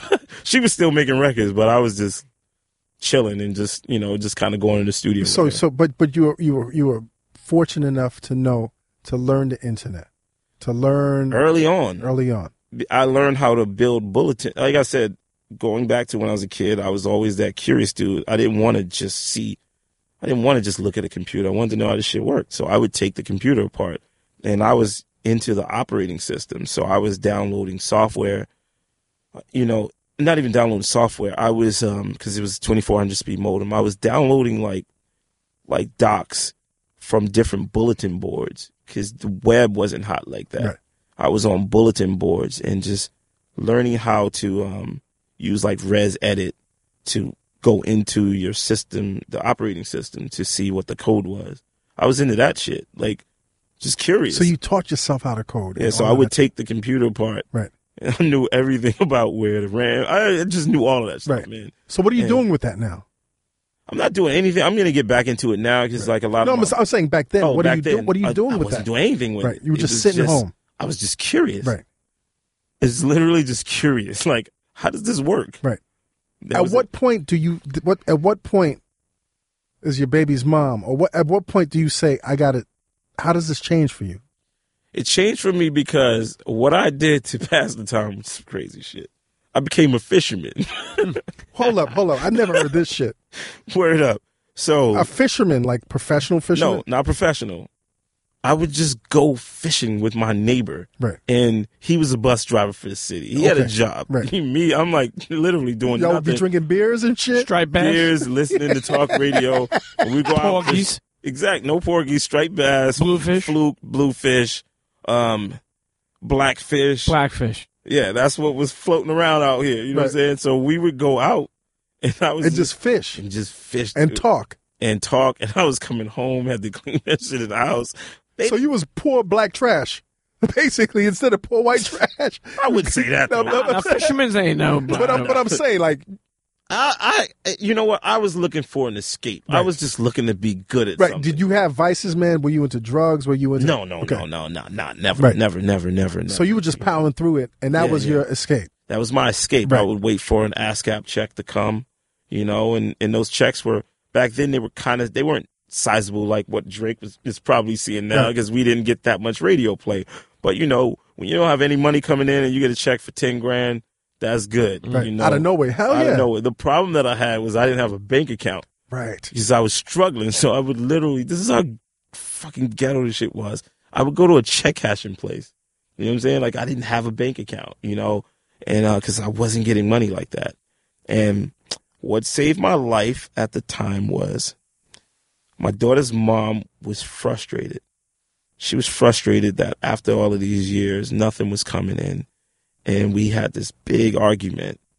And we had an argument that broke us up. We never got back together after that. But that moment was very important to me because I could have still been there. right You know what I'm saying? Like, I had, you know, now I have to leave. We got into this fight, and now I got cash go. no credit I didn't even have cash like Right. that. I didn't, you know, that money didn't last. We had a kid, you Right. know, and those checks start started to become smaller and smaller, Right. you know, to you know. So now I had to. I went back to not even went back. I went to Jersey, and I, now I'm sleeping on the floor at my aunt's house. okay same aunt that you One of the aunts that I lived with in the beginning, Right. you know, and um, now I'm back on the floor. So now I had this whole career, seen the world, made records, self destruction, donated the money, call me D Nice. Now I'm back on the floor, you know, in Jersey in Jersey, in Fairview, New Jersey. It wasn't even like Princeton. It wasn't Ah, Englewood. right. It was Fairview. So it can't get worse. Right off of like Broad. you- you're rock bottom right now, right?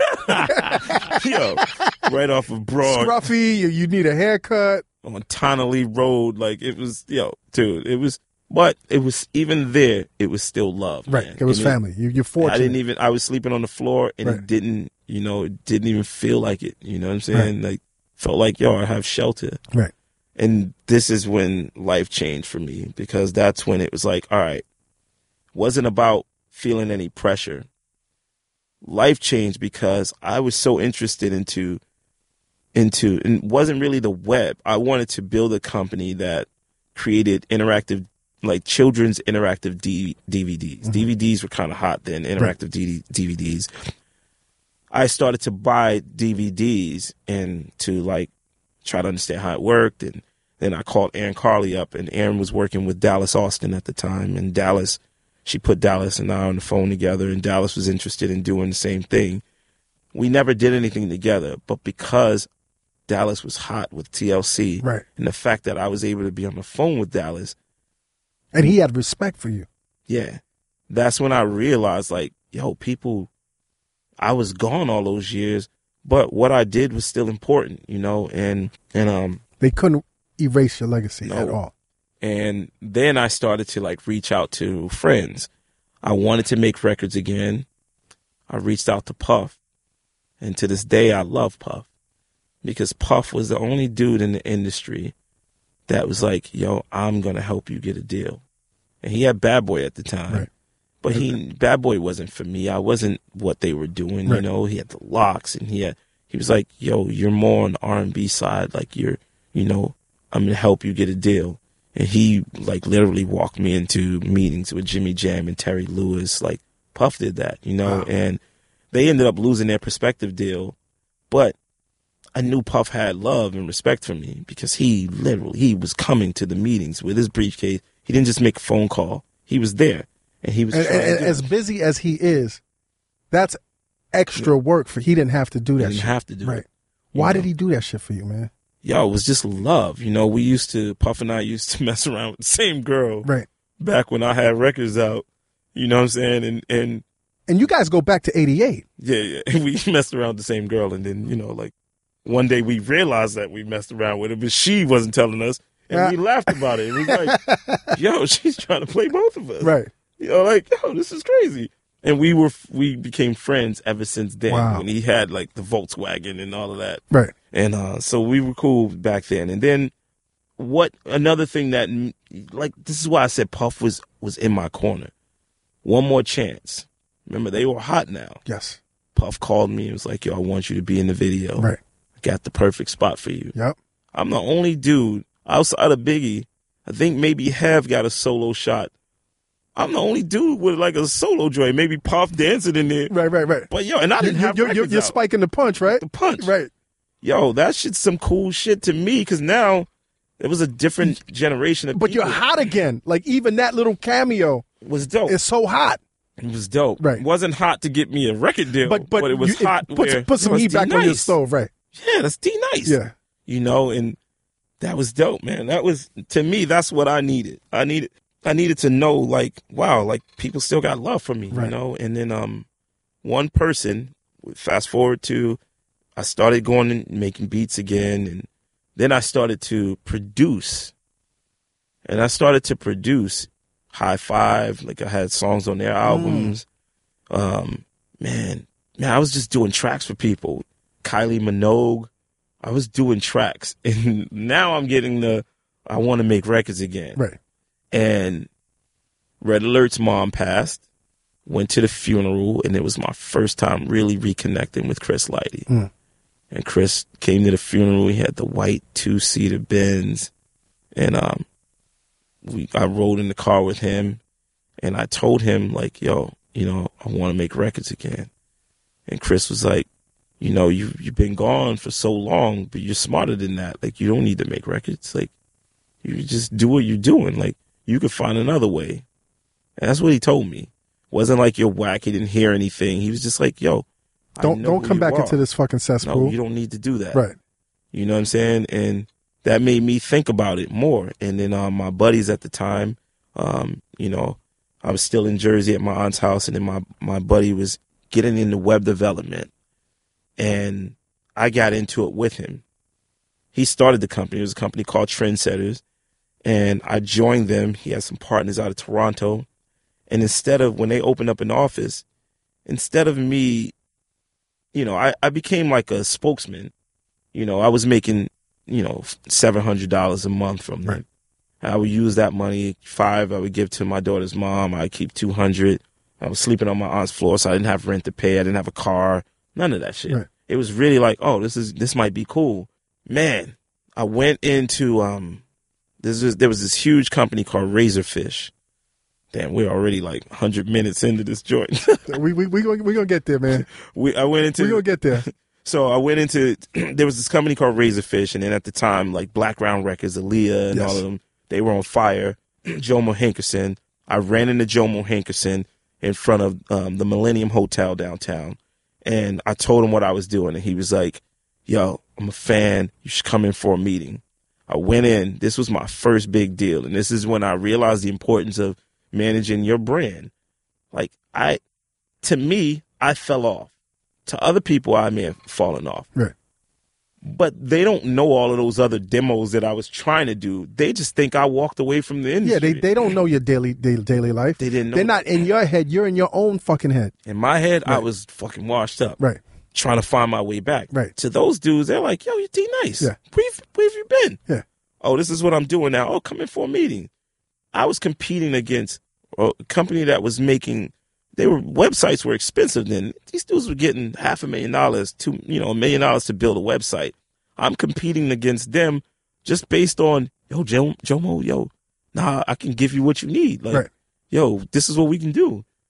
We won the bid, and Jomo paid us like you know half a mil to do the Blackground site, to do Aaliyah's site, Right. and um and Timbaland you know, and um, man, this was dope. This was like, all right, cool. So now you're not making seven hundred anymore. now the rate went up. I was making two grand a month, Okay. but my ego was like, wait a minute. The, the numbers don't add up. Right. You're not. I'm not a full partner. I'm not making a lot of money. I'm starting to bring these deals in based on me. I want. I want. It was five partners. I want. I want a par- I percentage of want that. twenty percent of the company. Exactly. And dudes are like, Nah. Damn. And my boy, who's still my best friend, Right. dude from the shelter, he was the partner in that company. He was fighting for me, like, Nah, you got to give D, because he knew he wasn't walking into those. They weren't making those checks like that. and they weren't. They people didn't even care who they were. Right. They. I was you were you were walking in. trendsetters. So, dude, I, you know, it was like going back to BDP. They didn't want to share that with me. I left. Once again. I didn't take a client with me. I didn't say, clients started to call and like, yo, all right, so D, we need this done.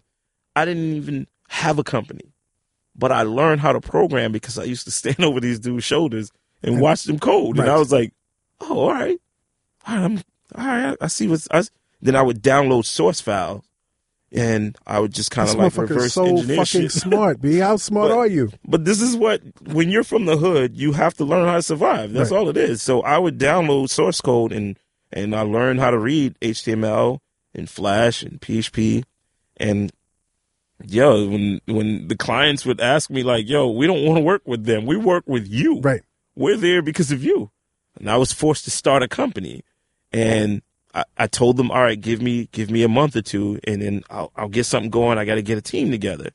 I didn't have a team, so I didn't even have a computer. Remember, I wasn't making money like that. The fucking computer shit came because, man, Dell computers at the time had these deals where you could just buy a computer from them. They would make it according to what you wanted, Right. and they sold the software. They sold Photoshop and all of this shit, and you can lease it. Right. I did one of those deals, you know, like, oh, I'm gonna get this Dell computer. Rent, rent to compute, like basically.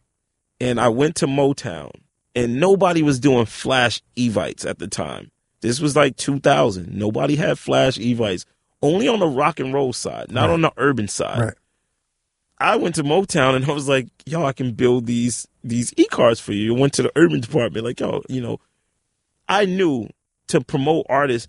I used to see these flyers all over the floor. And I was like, nobody cares about flyers People were just anymore. walking on those fucking. They were just flyers. walking by Right, them. right. So I knew early on, like the way to go was to do it with Evites. Right. And I went to Motown. That was my first client with my new company called United Camps. I went to Motown and I told them what I wanted to do. I didn't have a team to build websites at the time, but I can main I can manage building an e card. Right. Yo, and they gave How me- much man hours go into that, man? dude, it was so simple because it was literally me downloading source files Right. and just removing all of the art And then throwing in your throwing in my own Right. art and using the same code. That's how I, that's how I started my business. Right. Just doing that. The first artist they gave me was Rasheeda. okay. Love it, hip hop Rasheeda. right, Remember right. she was rapping yeah, then yeah, on, yeah, yeah, on yeah, Motown. Yeah, yeah. That was the first project I did for Motown. They gave me five grand, And I was like, wow, like yo. And then after they saw her e her Evite, they gave me their account. So my boys were now now they came with me like, yo, it's foul what you're doing. Now you started your own Why, company. why is that foul? Yeah, yeah. You should bring that over here. And I'm Right. like, nah, I'm good. Right. Like, nah, I'm gonna do my own thing now. And I started I started I learned that you didn't need a big staff anymore. You can use freelancers Right. all over the world. Like I was doing this shit early So on. you were dude. outsourcing I was motherfuckers? outsourcing and I was getting these checks. India? No, no, no. Okay. It was all stateside. And I was I'm still friends with guys, but I was using guys, you know, artists that worked in Houston. Right. My programmer program Google shit now and it's my guy, you know. He's out in San Fran and you know, like and I was meeting these people because I was always in chat rooms. You know what I'm Right. saying? Like, Ah. and I was always going I knew the sites to go to where Right. other artists were and I did it that way. Isn't know? it amazing, man, that even when you think you're down and out, if you keep moving forward, hmm all of that shit comes back. comes back. Right. So yeah, so web development was very important in my life, and I would probably be a huge developer right now if I didn't start DJing Right. because I ended up picking up, you know, AT. I was working with AT and T. I was doing online marketing for All, Reebok. all you, and now, now, I don't want to get in your pocket, but how much are you making at this point, man? per site. It just depend. It depended on What they wanted. yeah, depending you know like whether it's urban or non-urban, Right. Because that's just the way it works. Of you course. know? So I was making anywhere from 25k a site to 100k. Fuck. You know, um, This is this is this is this is gross. You got to still pay out. Yeah, but remember I was outsourcing Right. to you know I did have overhead because I had a small office Right. and you know, and I was you know this was gross, but I was still I was pocketing. I was doing all right. I was doing all right.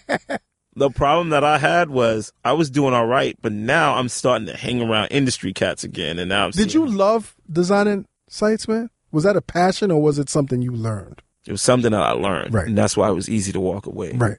It was something that I learned to do, and I was good at it because, you know, I just feel like you should be good at everything you Right, do. right. If you decide to do it, you should be Right. fucking good at it.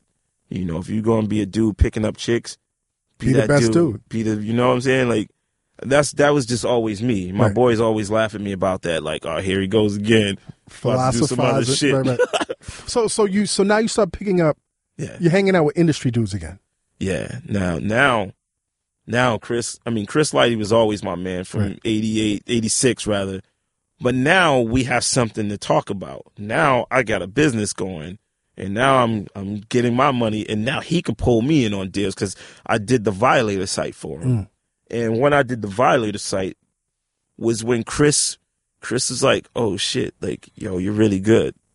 You know, and then he got married and then this is how this is why Chris Lighty was uh in very important in my life, you know, um because he was the dude that he saw all of this shit in me from the web stuff to he pulled me in in the Reebok cuz I got in the Reebok because of the G unit shoe. Right. So now I'm in meetings with those dudes with Paul Fireman and you know Todd Krinsky and Q Gatson and all these dudes doing online marketing for Reebok Right. because of Chris Because of Chris.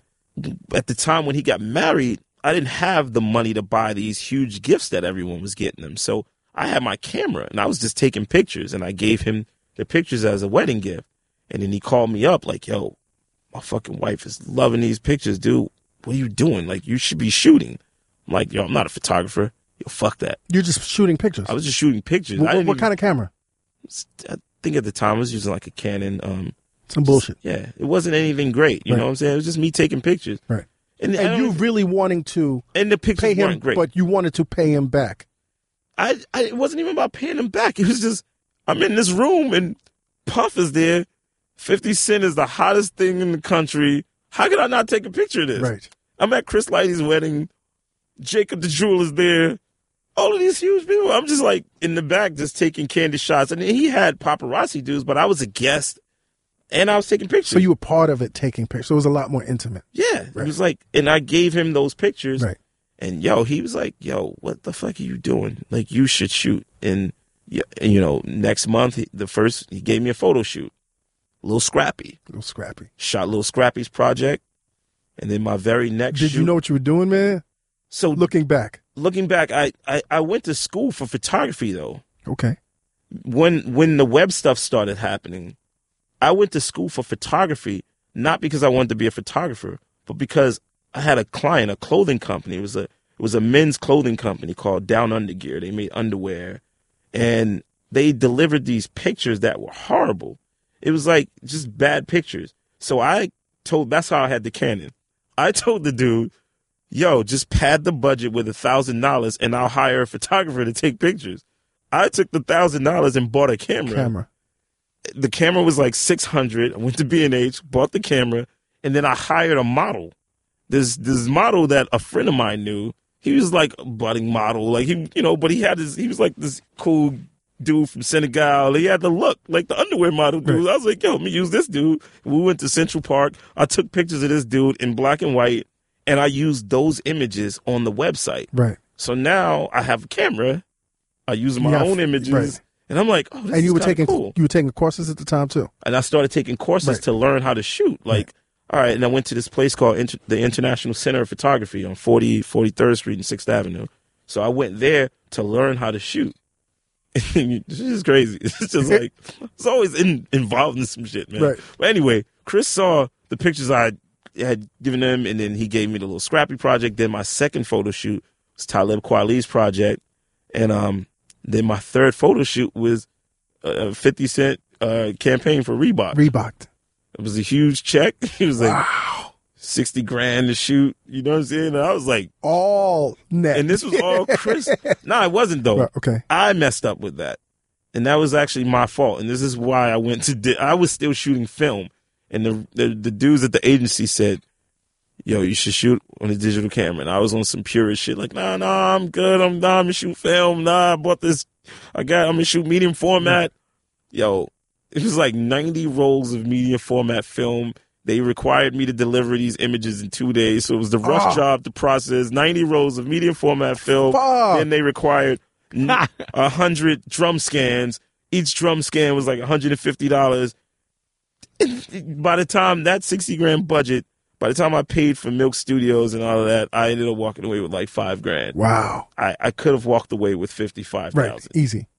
But I was too stubborn. Too shoot. hard-headed, right. Yeah, I didn't know though. You know what I'm saying? Like I wasn't the photographer. Right. Uh, This wasn't my job. This is like this is some other shit. Right. You know. So, but it was a great learning experience. But anyway, that's why I said like the Chris was so important. You know, like even from even from the web stuff, pulling me in, moving my company into more on the marketing side, and then with photography and DJing. You know, and uh, yeah, So the DJing is a great story.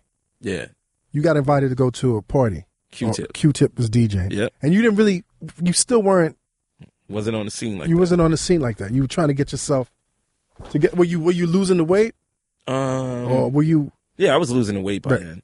The Q-tip party, I, I would try to go out to other parties, and the reason why I didn't go to parties was because cats were rude.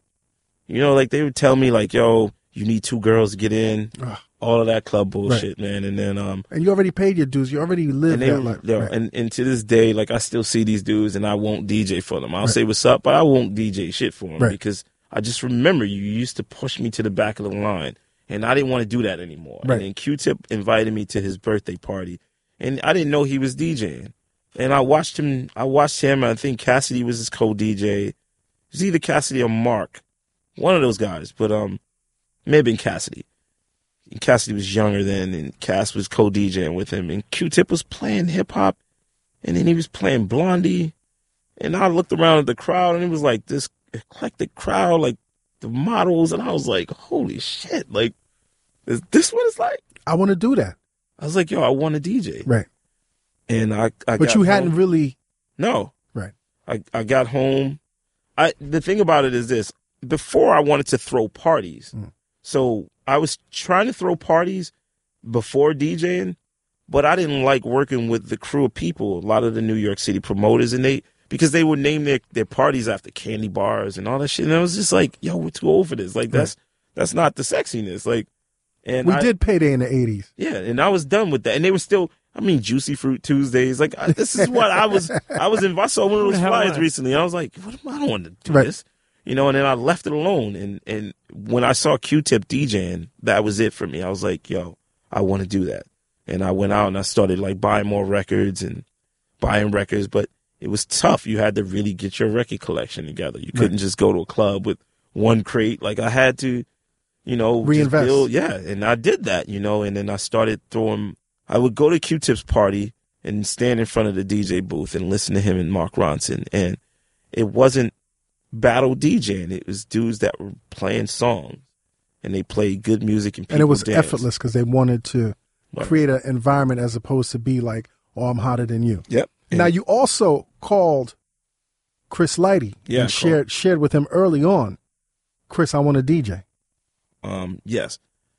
I told Chris, I called Chris like two o'clock in the morning after hearing Q-Tip spin. And, um, and Chris said to me, he was like, uh, you know, I told him I want to DJ and he was like, D, these people are animals now.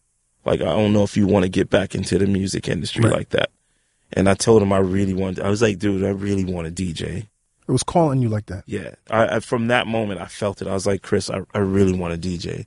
And he was like, all right, I got your back, man. Cool. I got you. And that was, he had my back ever since. you So you would do these parties, Mhm. you would DJ these parties, Yep. and nobody would be there, or ten people would be there, and Chris Lighty would be there. Yes. And Chris it- Lighty would show up. DJ Scratch, Ralph McDaniels, Red Alert would show up sometimes. Um, that's not bad. If nobody's showing up but, but them, yeah, like that's that's would- not bad. Yeah, like they would just come and stop by. Right. Chris, Chris was always there. Right. Though. Chris was always, man. I can tell you that, man. From the time it was ten people to where it was five thousand people. Right. Chris Lighty would be there, you know, and Chris Lighty would always just show mad love, and because Chris Lighty showed up, it made other people pay attention. Right. So it went from ten to twenty. and to it, 100. and it went from the chicks and the, the the benefit that I had was I started blogging so I was using what I what I did for a living to promote my career so I would build my own evites and I had pictures from the parties and I would tell stories old school stories and I would send out this evite I knew who was reading it because I understood the analytics I knew how to like I knew how to code the shit where I knew every person that opened the email up and I knew what time of day they would open it up and I knew to send it This based on that. man. Is that that shit make it matters? Right. Like, yo, you you look at your phone. Yo, most people now, as soon as they wake up, they're looking at Instagram. Right. So why would you post to Instagram at 3 p.m. when that's not even when people are looking at it? Most people look at it like seven in the morning mm. When they're getting out of bed. Right. So I knew based on those patterns from back then with the email, I knew when to send it, and I knew I had L.A. Reid's info. I had all these people on, you know, so I knew when they were reading it Right. even though if they didn't come to my parties,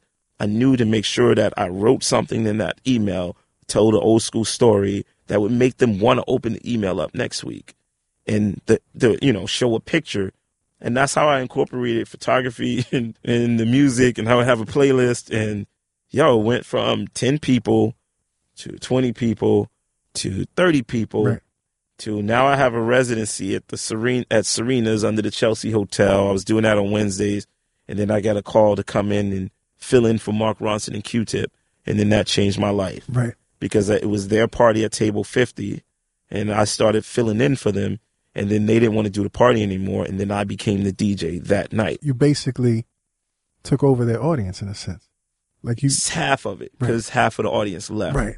people that you know you know they follow tip wherever tip goes Right. you know but the other people that loved the venue still came now i had i had a choice which is another thing that was just dope damon degraff who's a big big manager now he owns a company called dgi so he managed cassidy and q-tip and mark ronson and samantha at the time he was um he heard me spin when it was just my party my party i love the 80s and I love today's hip hop. So I would incorporate 80s and hip hop.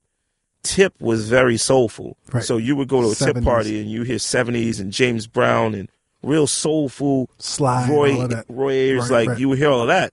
So when I started to fill in for them, the very first night I tried to play Tip style of DJing and to play Roy and all of that stuff. And then Damon came into the booth and was like, dude, I heard you play. Like, do what you do. You'll kill them. Yeah. Don't do what somebody else does. Word. Do what he you told do. me that at table 50, Wow. man. And that, and I just looked at him and the next record I dropped, I won't forget it, dude. The next record I dropped when he said that was Sheila E. Mm. Um, da, da, da, um, um, Love Bizarre. Right.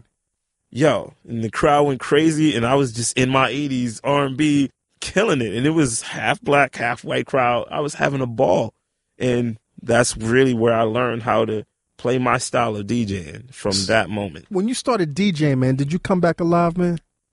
Yeah, that that gave me life. Right. DJ, that's why I left the web stuff and DJing, DJing it, it, gave me purpose again, Right. you know, with my first love, which was music And performing and performing. and being in, a, in front of a crowd and being back in the scene and not necessarily saying that you scene driven, but it's back to your roots. Tell us the story, man. We we gonna we're gonna end this soon, man.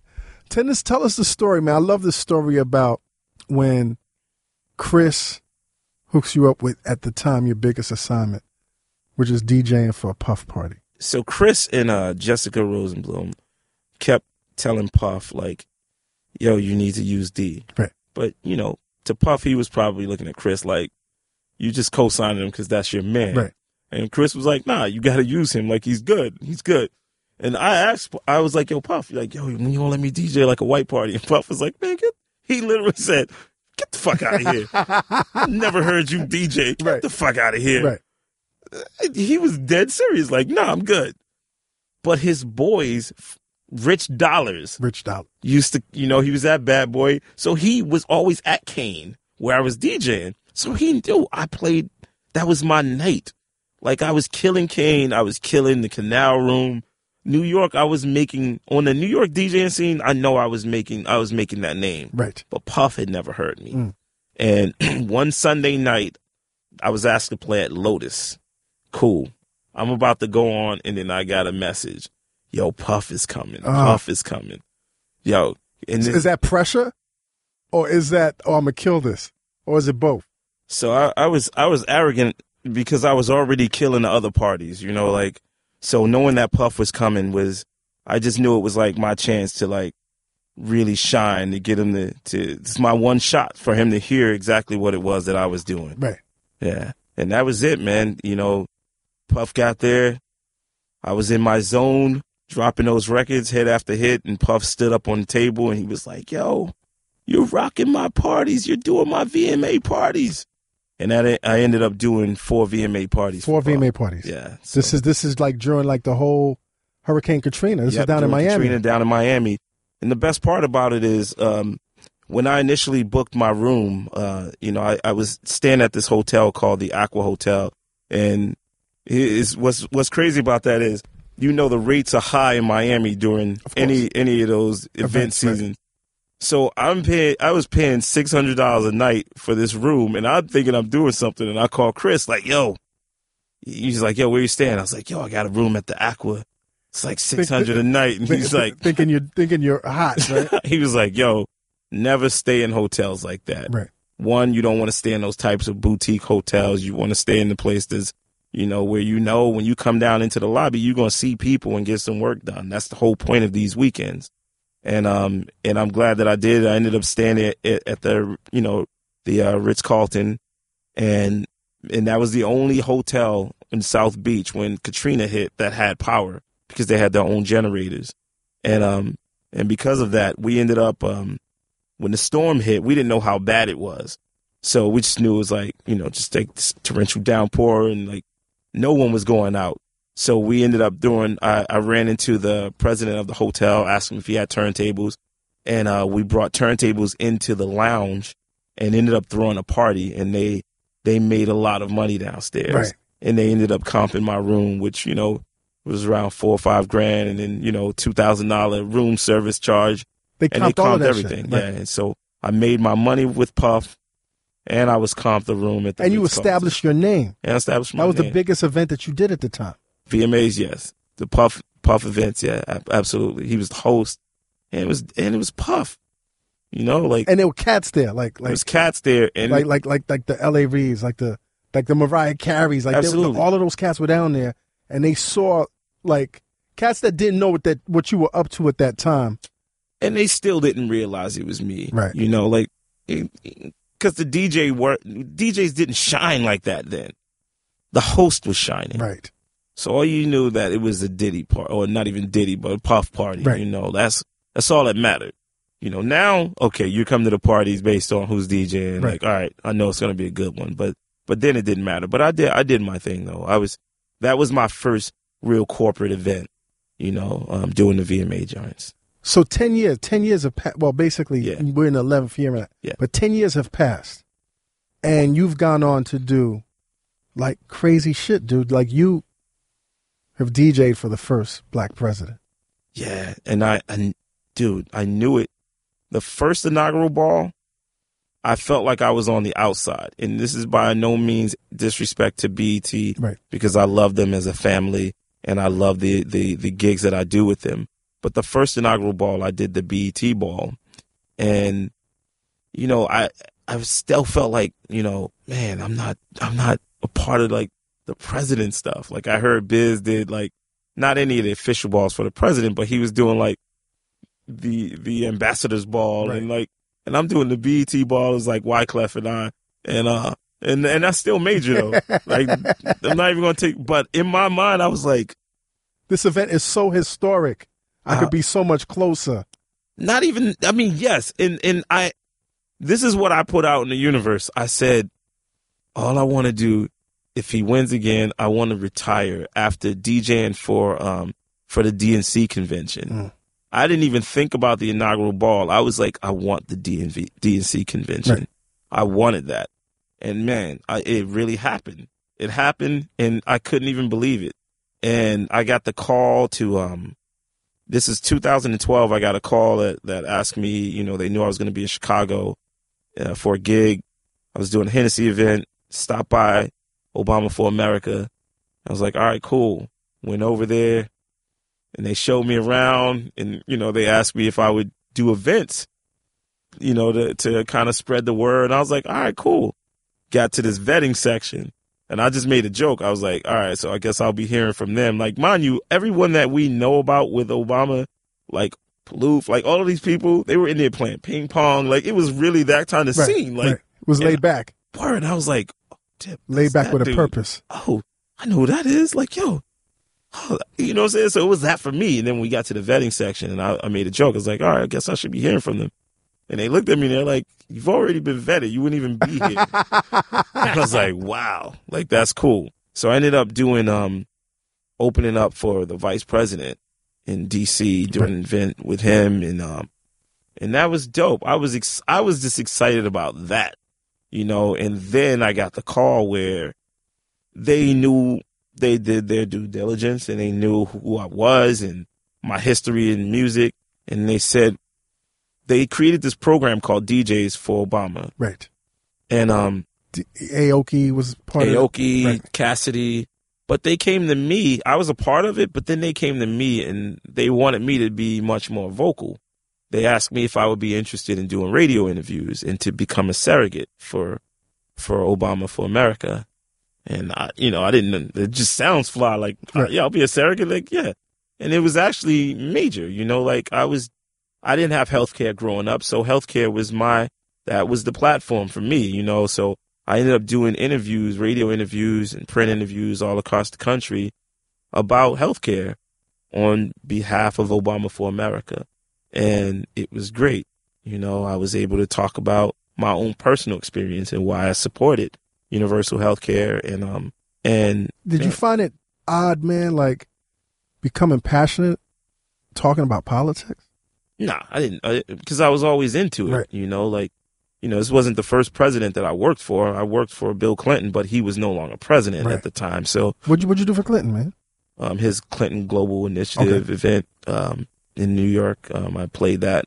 Got when I when he sent me the check or whoever from his company, or it was like signed by Bill Clinton, William Jefferson Clinton, one William Jefferson Clinton way. Like it was crazy. Like, so that that was my first Right. like like real you know really getting in, involved with any politicians like just seeing that but Right. um, but like with with the Obama thing it I think when when um when we knew that it was a an opportunity for us to have like a black president or even for Hillary you know it could have been Hillary like Right. a woman first like it was the first of something. I think everybody kind of got into the politics, you know, like we all It was We it were was, it was so- engaged, so, you major, know? man. Yeah, and we were engaged not even just when it was when when he was run you know like when he won um we were engaged from when hillary was there like it was that dialogue was just i mean everyone got into it you know? So you know after he won and then when he was going up for reelection like yeah why wouldn't i want to be involved? You know like yes i want to be involved. And man that was that was dope you know? And when he won the night of um in the- you know um when the election was held i was in chicago. They invited me to chicago. I was backstage. And then when it was time for him to give his speech yo i was right in like maybe like the fifth or sixth row Right. like kevin Liles like yo i was a part of it and i didn't even know i was doing the inaugural ball at that point i was just a part of it Right. and a couple of months later they told me they were going to send me tickets to the inaugural ball. So now I'm excited. Like, yo, I'm, I'm going to the-. Yeah. I'm going to the inaugural Right. ball. And then BET called me and they, they asked me to do their ball again. And then Russell hit me about the hip hop ball. And I had all of these events. And then someone emailed me from the administration said, would you be interested in DJing the inaugural ball? What? And I was like, what? What? I was like, yo, absolutely. You kidding me? and I'll do this one for free. Would you have done it for free? Uh, yeah, yeah, yeah. Now that you know, of course, Right. I would do anything for free. Right. You know, like I'm that guy. Like I enjoy playing music. I mean, if there's money to be made, yes, I want to be paid. But if it's an opportunity to just be a part of something special, Right, yeah, no, I'll do it, man.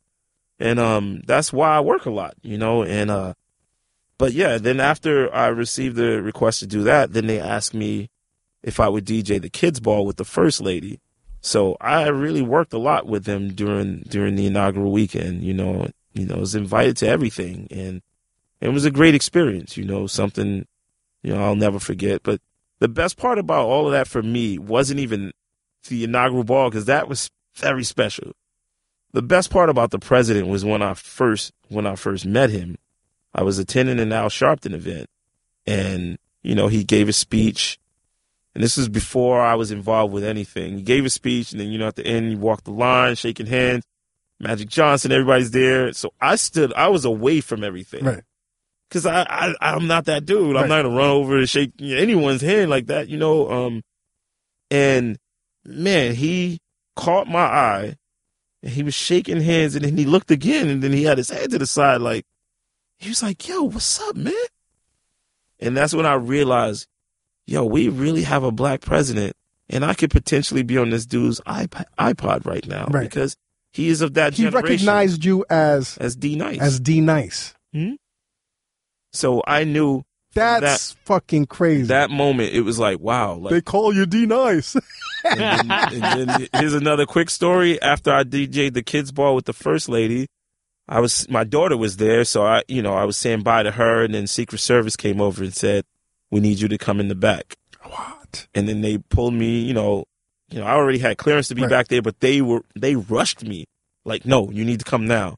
So then they rushed me into this room, like the whole Glee cast was online. They rushed me ahead of everybody and pulled me In into front, in front of Glee. Yo, dude, word up. in front of the Glee, the whole freaking every the cast, like pulled me into this room, and in this room it was like Roxy was there, and then I looked to my left and it was like Sasha and Malia, and I was like, whoa, this is crazy. So you're like, all right, it's your turn to take a picture with the first lady.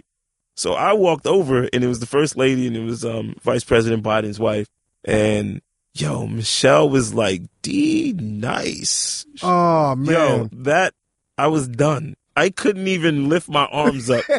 like everybody was taking pictures with them with their arms around. Right. I couldn't even raise my arms. I That's was, fucking I was crazy. sitting there like, like yo. she put her arm around me, and I was sitting there like, yo, this is the first lady. Paralyzed. Like no matter how you look at it, yeah, black president, black first lady. At the end of the day, man, it's the first lady Right. of the United States. And you have a relationship with them, which is crazy. I wouldn't say I have a No, but- but that- yeah, that, that- working relationship Exactly. at that point, yes, no, and and I contributed to, you know, n- no matter what, my, in my own small way, I contributed to Right. it, and and that at the end of the day, if I never DJ'd again, I know that I went from working at Serena to rocking the inaugural ball, Right. And and and you know nobody can say they can't take that away from me. Yeah. You know, you can say, was I the greatest MC? No. Was I the greatest producer? No. Definitely not the No. greatest beatbox. Not that I'm definitely not the greatest beatbox. I'm not the greatest. dancer. Yeah, I was a terrible break dancer. Not the greatest photographer. You know, I'm not the. I wasn't the greatest programmer. Not. But the, you've done some of the greatest No, I've, events. I've been a part I, of. I, so I'm not many even gonna things. go into the joint where you was DJing and Stevie Wonder was fucking singing freestyling next to you, man. Yo, that uh, that That's crazy. Like Oh. internets, please look on that. or Google that. or Google D Nice helicopter, and you'll see Hennessy built the DJ booth for me during Ultra Music Fest, and the the DJ booth was about as wide as, as this chair. Right. Um, so I mean, you you guys can't see the chair, so I'm sitting on like a a little. It's like a it's a Love love seat. seat. It's like a love it seat. Love, So the table, the DJ booth was about as wide as a love seat, and um, they had full lights on it, and they had the RF signal. So I was literally DJing above the Fontainebleau Hotel, attached to a helicopter, while I was DJing. Illuminati. Word, and that right there was like ah, with a full diving team under me, just in case. just in case the helicopter lights were off and all you saw was this a stage midair with me DJing and Samantha Ronson introduced. Like to me, that outside of the inaugural ball and, and Stevie Wonder, I won't forget that because that's just like That's some that's some bionic man, fucking fu- futuristic shit. word. Listen, So, man, it's 2014, man. Yes. A handful of things that you're doing right now. Oh man, what's coming up now? Um, you know, outside of um, Essence Fest, you know, and it, it's all corporate stuff from Right. Ver- with Verizon, with State Farm, with with Essence, with um, you know, of course, BET Experience. Um, I just signed on to do this tour with Heineken. Nice, Uh, it's Clark Kent and I nice. um, doing Babyface's wedding, mm, you know, in two days. Right. Um, I mean, just a bunch. It's all private stuff, man. In uh, you know, I'm at the Borgata once a month, the Borgata Casino. I play at some of the casinos. You know, I'm at Marquee coming up. Um, and it's all of the spots where you normally would see hip hop DJ, and it's because I don't just play hip hop music. So, you know, some nice people get mad at me because they may know me as being the rap dude, and they may walk into a PhD and they're looking at me like, "Why is this dude playing Martin Garrix? What's going on, D Nice?" Right. What happened?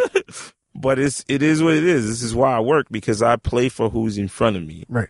You know, and, And and it has to feel right. You play who for feel who's in front of you, Mhm. but it's still natural. it's natural because I love music, so it doesn't matter what it is. I just love music. That's what people may even try to forget. Like you know, like Clark drops all the time, Bon Jovi or, or Yeah. you know Nirvana or whatever he's dropping. You know, like you, you play for the people in front of you, but you play what you like also. This shit is a fucking fairy tale, man. What the fuck is next for you, D Nice? Oh man, what's what next? what's next for you? Well, you know, I just did a deal with Leica Cameras, so I'm a global ambassador now for an ambassador for Leica, brand ambassador um, for Leica Cameras. Um, you know, my Hennessy deal, redid the hit deal the top of the year. Working on a book deal, have an offer now with HarperCollins for a coffee table book. So I'm doing that. Just shot a campaign for Nike, and y'all, I just honestly, I don't know what's in the future. You know, like I just know in this moment, man, I'm having a ball. You know, and and it's not about how much money. It's really about the experience. You're you know? happy, I'm happy, bro. happy, Yeah. and you never My- thought this would happen. No. M- My last question. Yes. for that cat that's out there right now that is at rock bottom and they don't know how to fuck the, the, the weight on them is so heavy they don't know how the fuck they're gonna get to the next day they know that they're special but they don't know how they're gonna get to the next day if there is a secret what would you tell them My secret would be to not listen to what other people have to say, you know, like to follow your heart. You know, like that was the biggest thing for me was that I didn't listen to people, including some members of my family. You know, when I told them that I wanted to DJ and I was only making $175 a night to DJ, they looked at me like I was crazy because they didn't see the big picture. And DJs weren't as hot as they are now, you know. I just knew I wanted to find closure with my own career, with the rap career, and I was going to do it with DJing. I'm glad that I followed those instincts and I, I never gave up. And, uh, you know, you just never know where your life will be. You know, like I always use those, those are like real lessons that I learned during the times where, where I had nothing going on. You know, it, it's, it built real strength in me. And, um, you know, so I would just tell that cat to just don't, you know, don't give up on yourself, man. If you have a dream, you know, um, just work hard at it, you know, and, and don't be afraid to learn and to listen, you know, like you, you're to have naysayers, but don't be afraid to like pick up a book or just listen to someone else and listen to someone else's story and to be inspired by it, you know, um, I'm inspired by so many people and, and, and not just the Chris Lighties and not just the Puffs. You know, I mean, I, another, you know, quick story, dude. I, I was, I know that I'm doing what I'm supposed to be doing right now. Hell yeah. You know, I, w- I was walking down, um, uh, 8th Street and, um, I'm sorry, it was Spring Street or wherever, um, the Morrison Gallery is. I was walking past the Morrison Gallery, 10 o'clock in the morning on my way to a meeting. And I happened to look in there and every, I, I knew every image that was in the Morrison Gallery. I was like, oh shit, this is Jim Marshall's work. And I walked into this, into the, into the gallery and Jim Marshall was in there. Mm. Legendary photographer, shot all, you know, everyone from Janis Joplin to the Johnny Cash sticking his middle finger up at the prison. Yes. Like he shot all of that, you know, and it was just he and I in there along with the woman who ran the gallery. And he was setting up for a show. And I introduced myself, told him I was a fan. I had my camera around my neck. And this dude was kind enough to walk around and tell me the story behind every single image that was on the wall. And he told me the story of being in the prison, told me the Aretha Franklin story. Then we went upstairs. There were more pictures upstairs in the other gallery area and told me other stories. And when we came back downstairs, um, I, you know, I said bye and the, and the, the woman that was there was like, don't you want to take a picture with him? And I, you know, I'm not really, I'm a kind of a shy dude when Right. it comes to, I don't really like being in front of the camera. I like taking pictures. I ended up taking a picture with this guy and then like a month later he died. Damn. And I was meant to meet that dude Right. because that is my style of photography. I want to be able to tell kids one day, I shot this picture of Mary J. Blige in South Africa because I was sitting in Mary's house and she saw my camera and she was like, you shoot? Yo, you should come to South Africa with me. Literally just like, Like that. that. I'll buy you a ticket. Come to South Africa. Next thing you know, I'm in South Africa with Mary J. Blige photographing her. And, oh, why don't you open up for me? Now I'm opening up for Mary J. Blige in South Africa. And it's crazy. It's like literally that's just the way it is. And, and I'm doing these things that people thought that I was wasting my time with. Right. And now these are the same things that are providing my family with happiness and healthcare and sending my daughter to college. You know, like I didn't have this 10 years ago Right. and I'm glad that I follow my instincts. So I would just tell that kid, man, don't don't give up on yourself, man, and uh, stay focused and, and don't be afraid to dream. D Nice, man, you are a very special man, man. Appreciate and, you, and, man. and I wish you, man, continued success Thank you. and, and happiness and internets. I know that this was a long episode, but at the end of this episode, if y'all are not in your fucking offices or in your apartments or wherever the fuck you listening to this shit, giving this man a round of applause. I don't know what the fuck is wrong with you. D Nice, My man. thank you very much, man. Round of applause, man. My man. Yo, listen, internets, you know what it is, man. Dream those dreams and then man up and live those dreams because the life without dreams is black and white and the universe flows in technicolor and surround sound. Plow. Blow, bitches. Blow. Numinati!